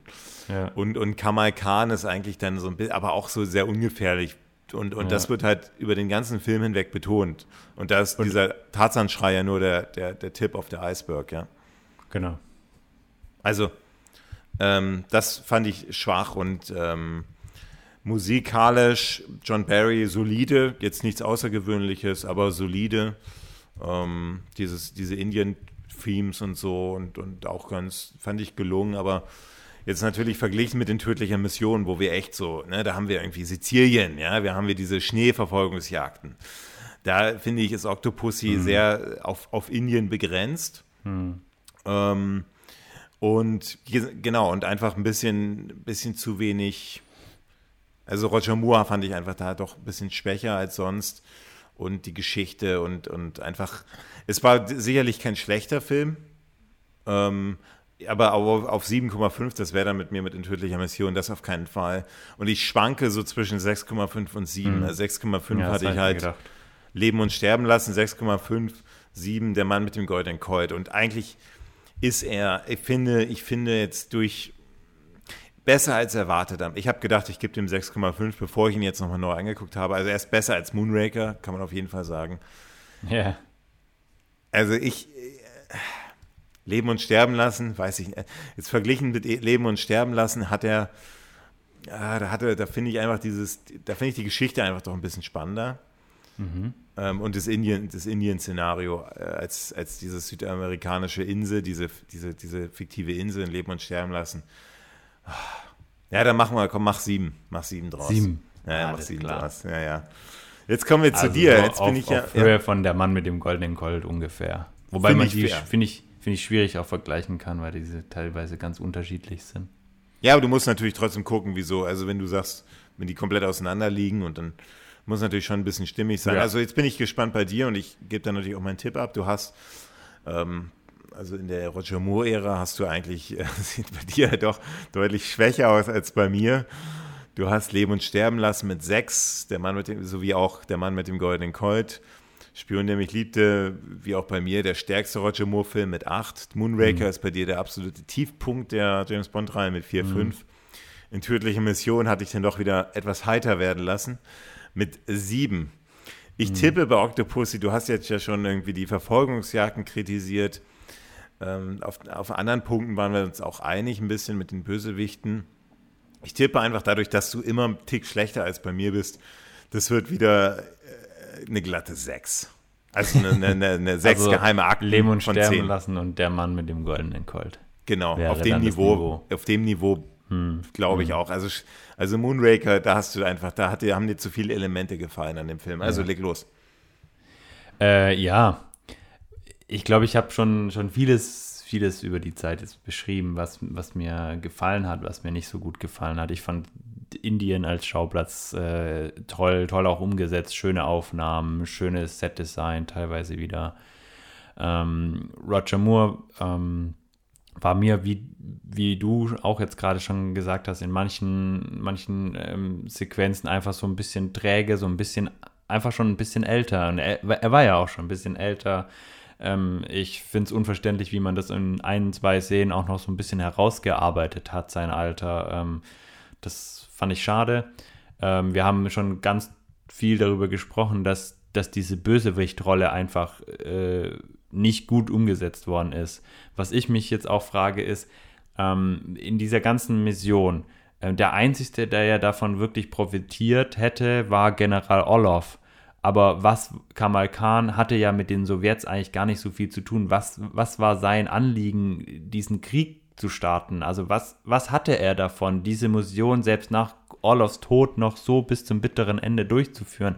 Geld. Das wird mir nicht, ja, aber das ist ja, also ganz Also deswegen, ich glaube, deswegen hat man, man hat versucht, ihn deswegen. Bösewicht noch nicht so, also. Ja, ja aber, also aber ja, nee, da hast, du, da hast du einen Punkt, aber ich glaube, dadurch hat man auch diese Casino-Szene am Anfang gehabt. Er geht gerne ins Casino und spielt. Da hätte man spielt, ja, aber, aber ja. also ganz ehrlich, wenn dritten Weg, also wenn es einen dritten Weg gibt, dann, dann kann er nicht mehr Casino spielen gehen. Also ja. Ja, du hast also, recht, da stimmt das nicht. Also diese, diese, dieses ganze Kamal Khan ist so ein bisschen er ist nicht der Bösewicht, seine Interessen sind so ein bisschen zweifelhaft, man weiß es nicht so genau, warum er da überhaupt so stark mitmacht. Er ist aber nicht der Hauptbösewicht und trotzdem hat er die meiste Zeit als Bösewicht, in dem er vorkommt. Der Olaf, der ja eigentlich der Strippenzieher von oben ist, hat nur, wie du sagst, wenn es hochkommt, fünf Minuten Sendezeit. Ähm, das ist einfach nicht gut gemacht.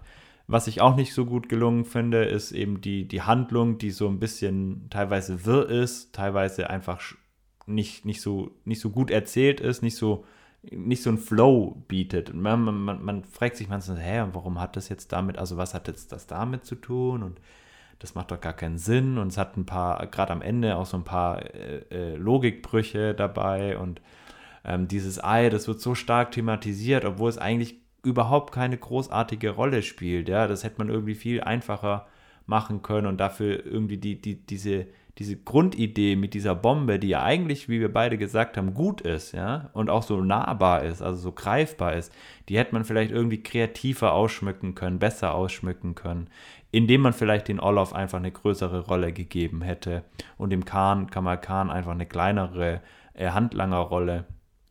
Ähm, dieser Gobinda, also dieser wirkliche Handlanger, so auf Basis von, von ähm, Grant, den wir ja sehr gerne ähm, erwähnen, der kommt ja auch noch weniger zum Zug, ja, weil der Kamal Khan ja da irgendwie da ist. Ähm, der macht tatsächlich manchmal einem Angst mit seinem bösen Blick und so. Ähm, Andererseits gab es auch erfrischende Szenen und ähm, es gab ein paar schöne, äh, schöne Stunts, gerade die, die Endszene mit dem Flugzeug, die Anfangsszene mit dem Flugzeug, die fand ich sehr gelungen. Ähm, die, haben, die haben Lust gemacht. Ähm, mir war es wieder zu viel Slapstick und beim Slapstick sind wir dann auch schon bei den anderen Filmen mit Slapstick und das war ja, die, äh, das war ja Leben und Sterben lassen und bei Der Mann mit dem goldenen Colt ebenso. Ja, der Mann mit dem goldenen Colt, ich glaube, ähm, du hast ja den genauso bewertet ich glaube, die passen einfach in dem Sinne, auch wenn sie sehr unterschiedlich sind, gut zusammen. Bei der Mann mit dem goldenen Colt ist es dieses und bei Octopussy ist es eben Tarzan. Ähm, und deswegen bin ich tatsächlich auch bei sechs, sechs geheime Akten, genauso ja. wie der Mann mit dem goldenen Colt und Leben und Sterben lassen man kann ihn anschauen. Es ist jetzt nicht so, dass ich danach denke, oh Gott, so wie bei Moonraker. Aber ähm, wenn ich mich entscheiden müsste für einen Film, den ich schaue, würde ich Octopussy eher in die, ähm, in die Auswahl nehmen, die ich äh, treffe, wenn ich schon alle anderen oder fast alle anderen gesehen hatte. Ich sehe da schon einen Trend bei dir. Roger Moore kommt ja echt bei dir nicht gut weg, ja? Leider nicht. Nicht so, ne, ja. ja. Also bis auf Spion, der mich liebte, hast du ja gar nichts unter acht. ja, ja. das ist schon echt eine. eine ja, hätte ich über nicht, acht. Ich, über acht, ja. Ja, über acht. Ja, hätte ich nicht erwartet, tatsächlich. Aber, aber wir haben ja noch einen. ja, da bin ich auch, nee, da bin ich echt gespannt. Den habe ich auch schon, des Todes. Den habe ich auch den schon lange nicht mehr gesehen. Genau, den habe ich auch tatsächlich schon lange nicht mehr gesehen. Aber trotzdem, dazwischen haben wir noch, haben wir am Anfang erwähnt, äh, noch das, das, den zweiten Film des Bond-Duells des Jahres 1983, Sag niemals nie, Never Say Never, mhm. mit dem Comeback von Sean Connery. Das ist genau, zwar das kein ist tatsächlich, ja? Das ist tatsächlich eine, ähm, ich traue mich das gar nicht zu sagen, aber es ist eine Premiere für mich. Ich habe diesen Film noch nie gesehen. Das, das sei auch, du seist entschuldigt, weil es ja kein offizieller James Bond-Film genau. ist eigentlich. Also nicht von der, von der, von der Danya-Reihe, aber es ist trotzdem, er wird trotzdem überall in vielen James Bond-Rankings wird er mit aufgenommen, mit, weil es einfach. Ja. Der, es einfach, Sean Connery spielt einfach wieder James Bond so. Ja. Und, und das ist anders wie bei den 1967 Casino Royale äh, ist jetzt nicht, ist jetzt vom Film her, ist ja, ist ja dasselbe Genre, ist jetzt keine Komödie. Ja, und deswegen genau. können wir, besprechen wir diesen Film auch in, mhm. ähm, in zwei Wochen. Und ähm, ja, also, also wollen wir Octopussy damit begraben oder, oder was meinst du? Ja, also also begraben. Ihr könnt gerne, also liebe Zuhörer, schreibt uns gerne, was ihr über Octopussy denkt, ob ihr ähm, auch der Meinung seid, dass das so ein bisschen auf Niveau von der Mann mit dem goldenen Colt ist und wieder so ein bisschen schlechter als in tödlicher Mission. Wie, wie ihr unser Ranking beurteilt, wie ihr ihn ranken würdet. Sind, freuen wir uns drauf. Und ähm, ich würde sagen, dann beenden wir Octopussy und kommen noch zu Bond of the Week. Jo. Ich glaube, ich habe da letztes Mal nicht angefangen, deswegen müsste ich diesmal anfangen, glaube ich. Ja, und dann leg los.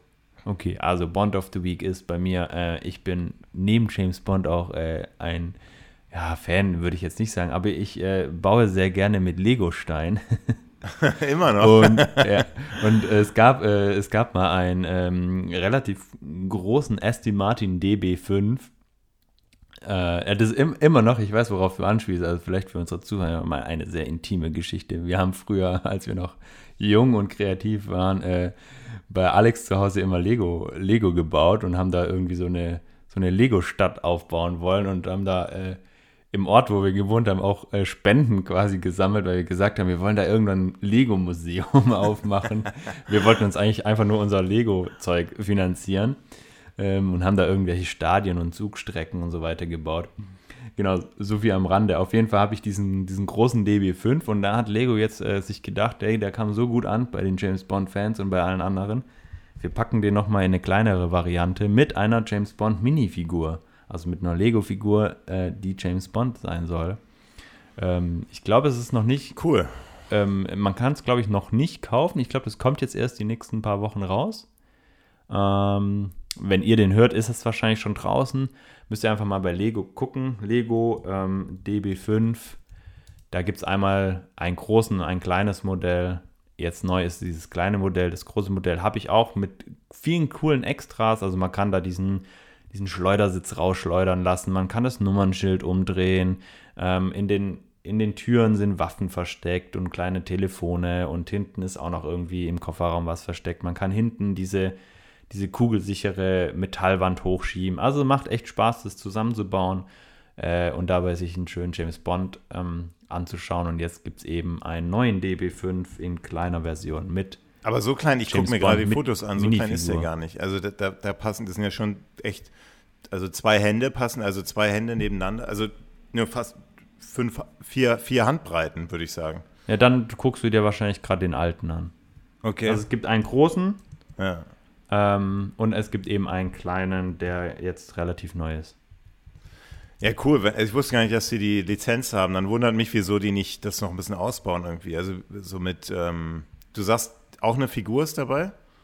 Genau, bei dem neuen Set ist eine Figur dabei. Ich finde, die erinnert jetzt nicht so wirklich stark an äh, James Bond, aber es ist eine Lego-Figur, ne? Ähm, ich, ich packe auf jeden Fall, also es ist ab 1. August verfügbar, sehe ich gerade, äh, ist in der Reihe Speed Champion, Aston Martin DB5 007. 20, 20 Euro nur, das ist ja echt günstig. Äh, genau, 25 Euro kostet das UVP.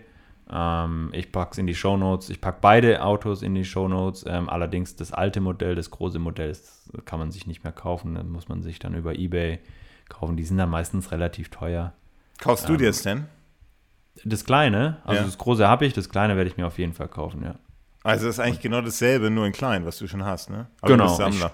Ich, ja, ich stelle mir das, also es ist James Bond, hallo. Äh, ich mag James Bond, ich mag Lego, da werde ich die beiden nebeneinander stellen und ich freue mich natürlich dann Lego James Bond Figur zu haben, äh, die zwar nicht aussieht wie James Bond, aber er hat ein Smoking an.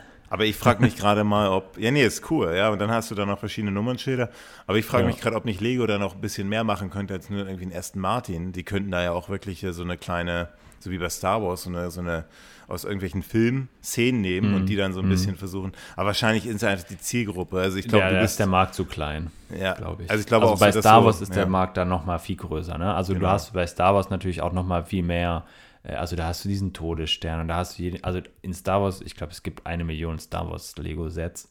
Ähm, da hast du einfach nochmal mehr, mehr Material, das du verwenden kannst. Bei James Bond ist es so ein bisschen beschränkter ähm, und ich glaube, dass die Zielgruppe auch einfach nochmal deutlich kleiner ist. Was ist dein Bond of the Week? Das ist ziemlich simpel. Das ist, ähm, ähm, also wie jeder weiß, Amazon hat ja MGM gekauft und ähm, das heißt natürlich, jeder Amazon Prime-Kunde hat auch Zugriff. Also zumindest hier in Amerika ist das so. Es wird wahrscheinlich aber auch in Deutschland so sein, nehme ich an. Auf alle James Bond-Filme auf Amazon Prime. Und das Gute daran ist, dass die alle schon in der 4K HD-Version zur Verfügung stehen, also in der höchstmöglichen Auflösung. Das ist zum mhm. Beispiel besser als, ich weiß ja noch, dass du guckst noch auf Videokassette. Das, äh, jetzt kannst du auch mal ab, VHS. Ja, genau. Jetzt kannst du mal upgraden. Ähm, ich finde das immer ganz, ich, ich bin ja eigentlich, klar, irgendwie auch cool, mal was anzufassen und so. Aber so alle James Bond-Filme auf Amazon Prime in der besten, bestmöglichen Qualität auf allen Geräten zur Verfügung stehen zu haben, das finde ich schon irgendwie ziemlich äh, aufregend. Und ähm, auch ein paar, paar Dokumentationen, Everything or Nothing, also so ein paar Sachen, ein paar interessante Sachen sind noch dabei und ich bin mal auch gespannt, wie Amazon natürlich mit dem ähm, mit James Bond umgehen wird. Ja, da haben ja auch schon viele Leute dann ja. noch ein bisschen Angst gehabt. Ähm, aber ähm, wir werden sehen. Aber das ist so ganz meiner, meiner, mein, mein bescheidener Beitrag zum Bond of the Week. Hm. Also ich habe, glaube ich, gerade mal nachgeschaut. Ich, wenn ich das richtig sehe, gibt es die tatsächlich im deutschen Amazon Prime Store nicht. Inklusive. Okay. Das wundert mich jetzt, weil es ja eigentlich ähm, Ortsunabhängig. außer ich, ich, ich sehe das hier nicht richtig, weil also bei mir wird angezeigt, leihen für 3,99 oder kaufen für 9,99. Ich habe hier keine weitere Option zum Stream. Ähm, aber es kann auch sein, dass es bei mir einfach irgendwie nicht richtig angezeigt wird. wird Gibt es denn um, ähm, also äh, wahrscheinlich kommt es dann mit, äh, also hier war das so, dass No Time to Die, der neue James Bond-Film, wurde halt vor zwei Wochen auf Amazon Prime gepackt und dann okay. natürlich alle anderen auch. Wahrscheinlich ist das in Deutschland erst einen Monat später oder so. Nehmen es aber an, gut sein. Auch ähm, Ich glaube, No Time to Die ist hier für ein paar Wochen erst ähm, auf Sky erschienen, also Pay-TV, also Pay-TV. Ja, das daran liegt das, genau, ja. ja. Ähm, und No Time to Die kann ich hier bei Prime jetzt nur als Kaufversion angezeigt bekommen. Ähm, ja, ja, dann. dann ich bin kein Prime-User, also ich bin jetzt nicht irgendwie bei Prime angemeldet, aber normalerweise wird dann angezeigt, wenn du dich jetzt hier für Prime aktivierst, äh, ähm, also wenn du dich für Prime registri registrierst, kannst du ihn kostenlos anschauen. Das wird mir jetzt hier bei keinem James Bond angezeigt okay. aktuell. Gut. Ähm, aber ich finde es auch, das ist auch, finde ich, eine spannende äh, Sache, was Amazon da ähm, mit, mit, James Bond auch noch vorhat. Ähm, James Bond, die Macher von James Bond haben ja schon angekündigt, dass es kein, kein Stream-Only geben wird, was ich schon mal ganz gut finde, dass James Bond trotzdem auf die große Leinwand kommt. Ähm, aber bis der neue James Bond, ich habe jetzt ein Interview gelesen, dass in zwei, also in den nächsten zwei Jahren keine Drehbuch, äh, keine Dreharbeiten stattfinden werden, dass sie sich Zeit lassen wollen. Deswegen denke ich, dass es eher alles noch ein bisschen dauern wird und dann sieht die Welt wahrscheinlich auch nochmal ganz anders aus. Gut. Dann würde ich sagen, haben wir jetzt auch mal, ähm, haben wir diese, schließen wir diese Episode ab. Wir sehen uns dann ja. in zwei Wochen zu genau. ähm, Sag niemals Sag nie. niemals nie eine Premiere. Ich bin sehr, sehr gespannt. Ja, ja, das ist auch spannend. Ich habe ihn auch schon länger nicht mehr gesehen. Und ich kann dir sagen, also, also ganz enttäuscht wirst du nicht werden. Mhm. Ähm, aber, aber, aber der Rest ist Geschmackssache. Also da muss, ja. bin ich mal gespannt, was du davon hältst. Ähm, aber wir sehen auf jeden Fall Sean Connery in alter Frische wieder. Yes. Und, und äh, ich glaube, das ist doch äh, Freude genug für dich. Dann. Genau macht bei unserem Gewinnspiel mit und dann sehen wir uns in zwei Wochen wieder zu Sag niemals nie. Macht's gut, bis dann. Ciao. Ciao.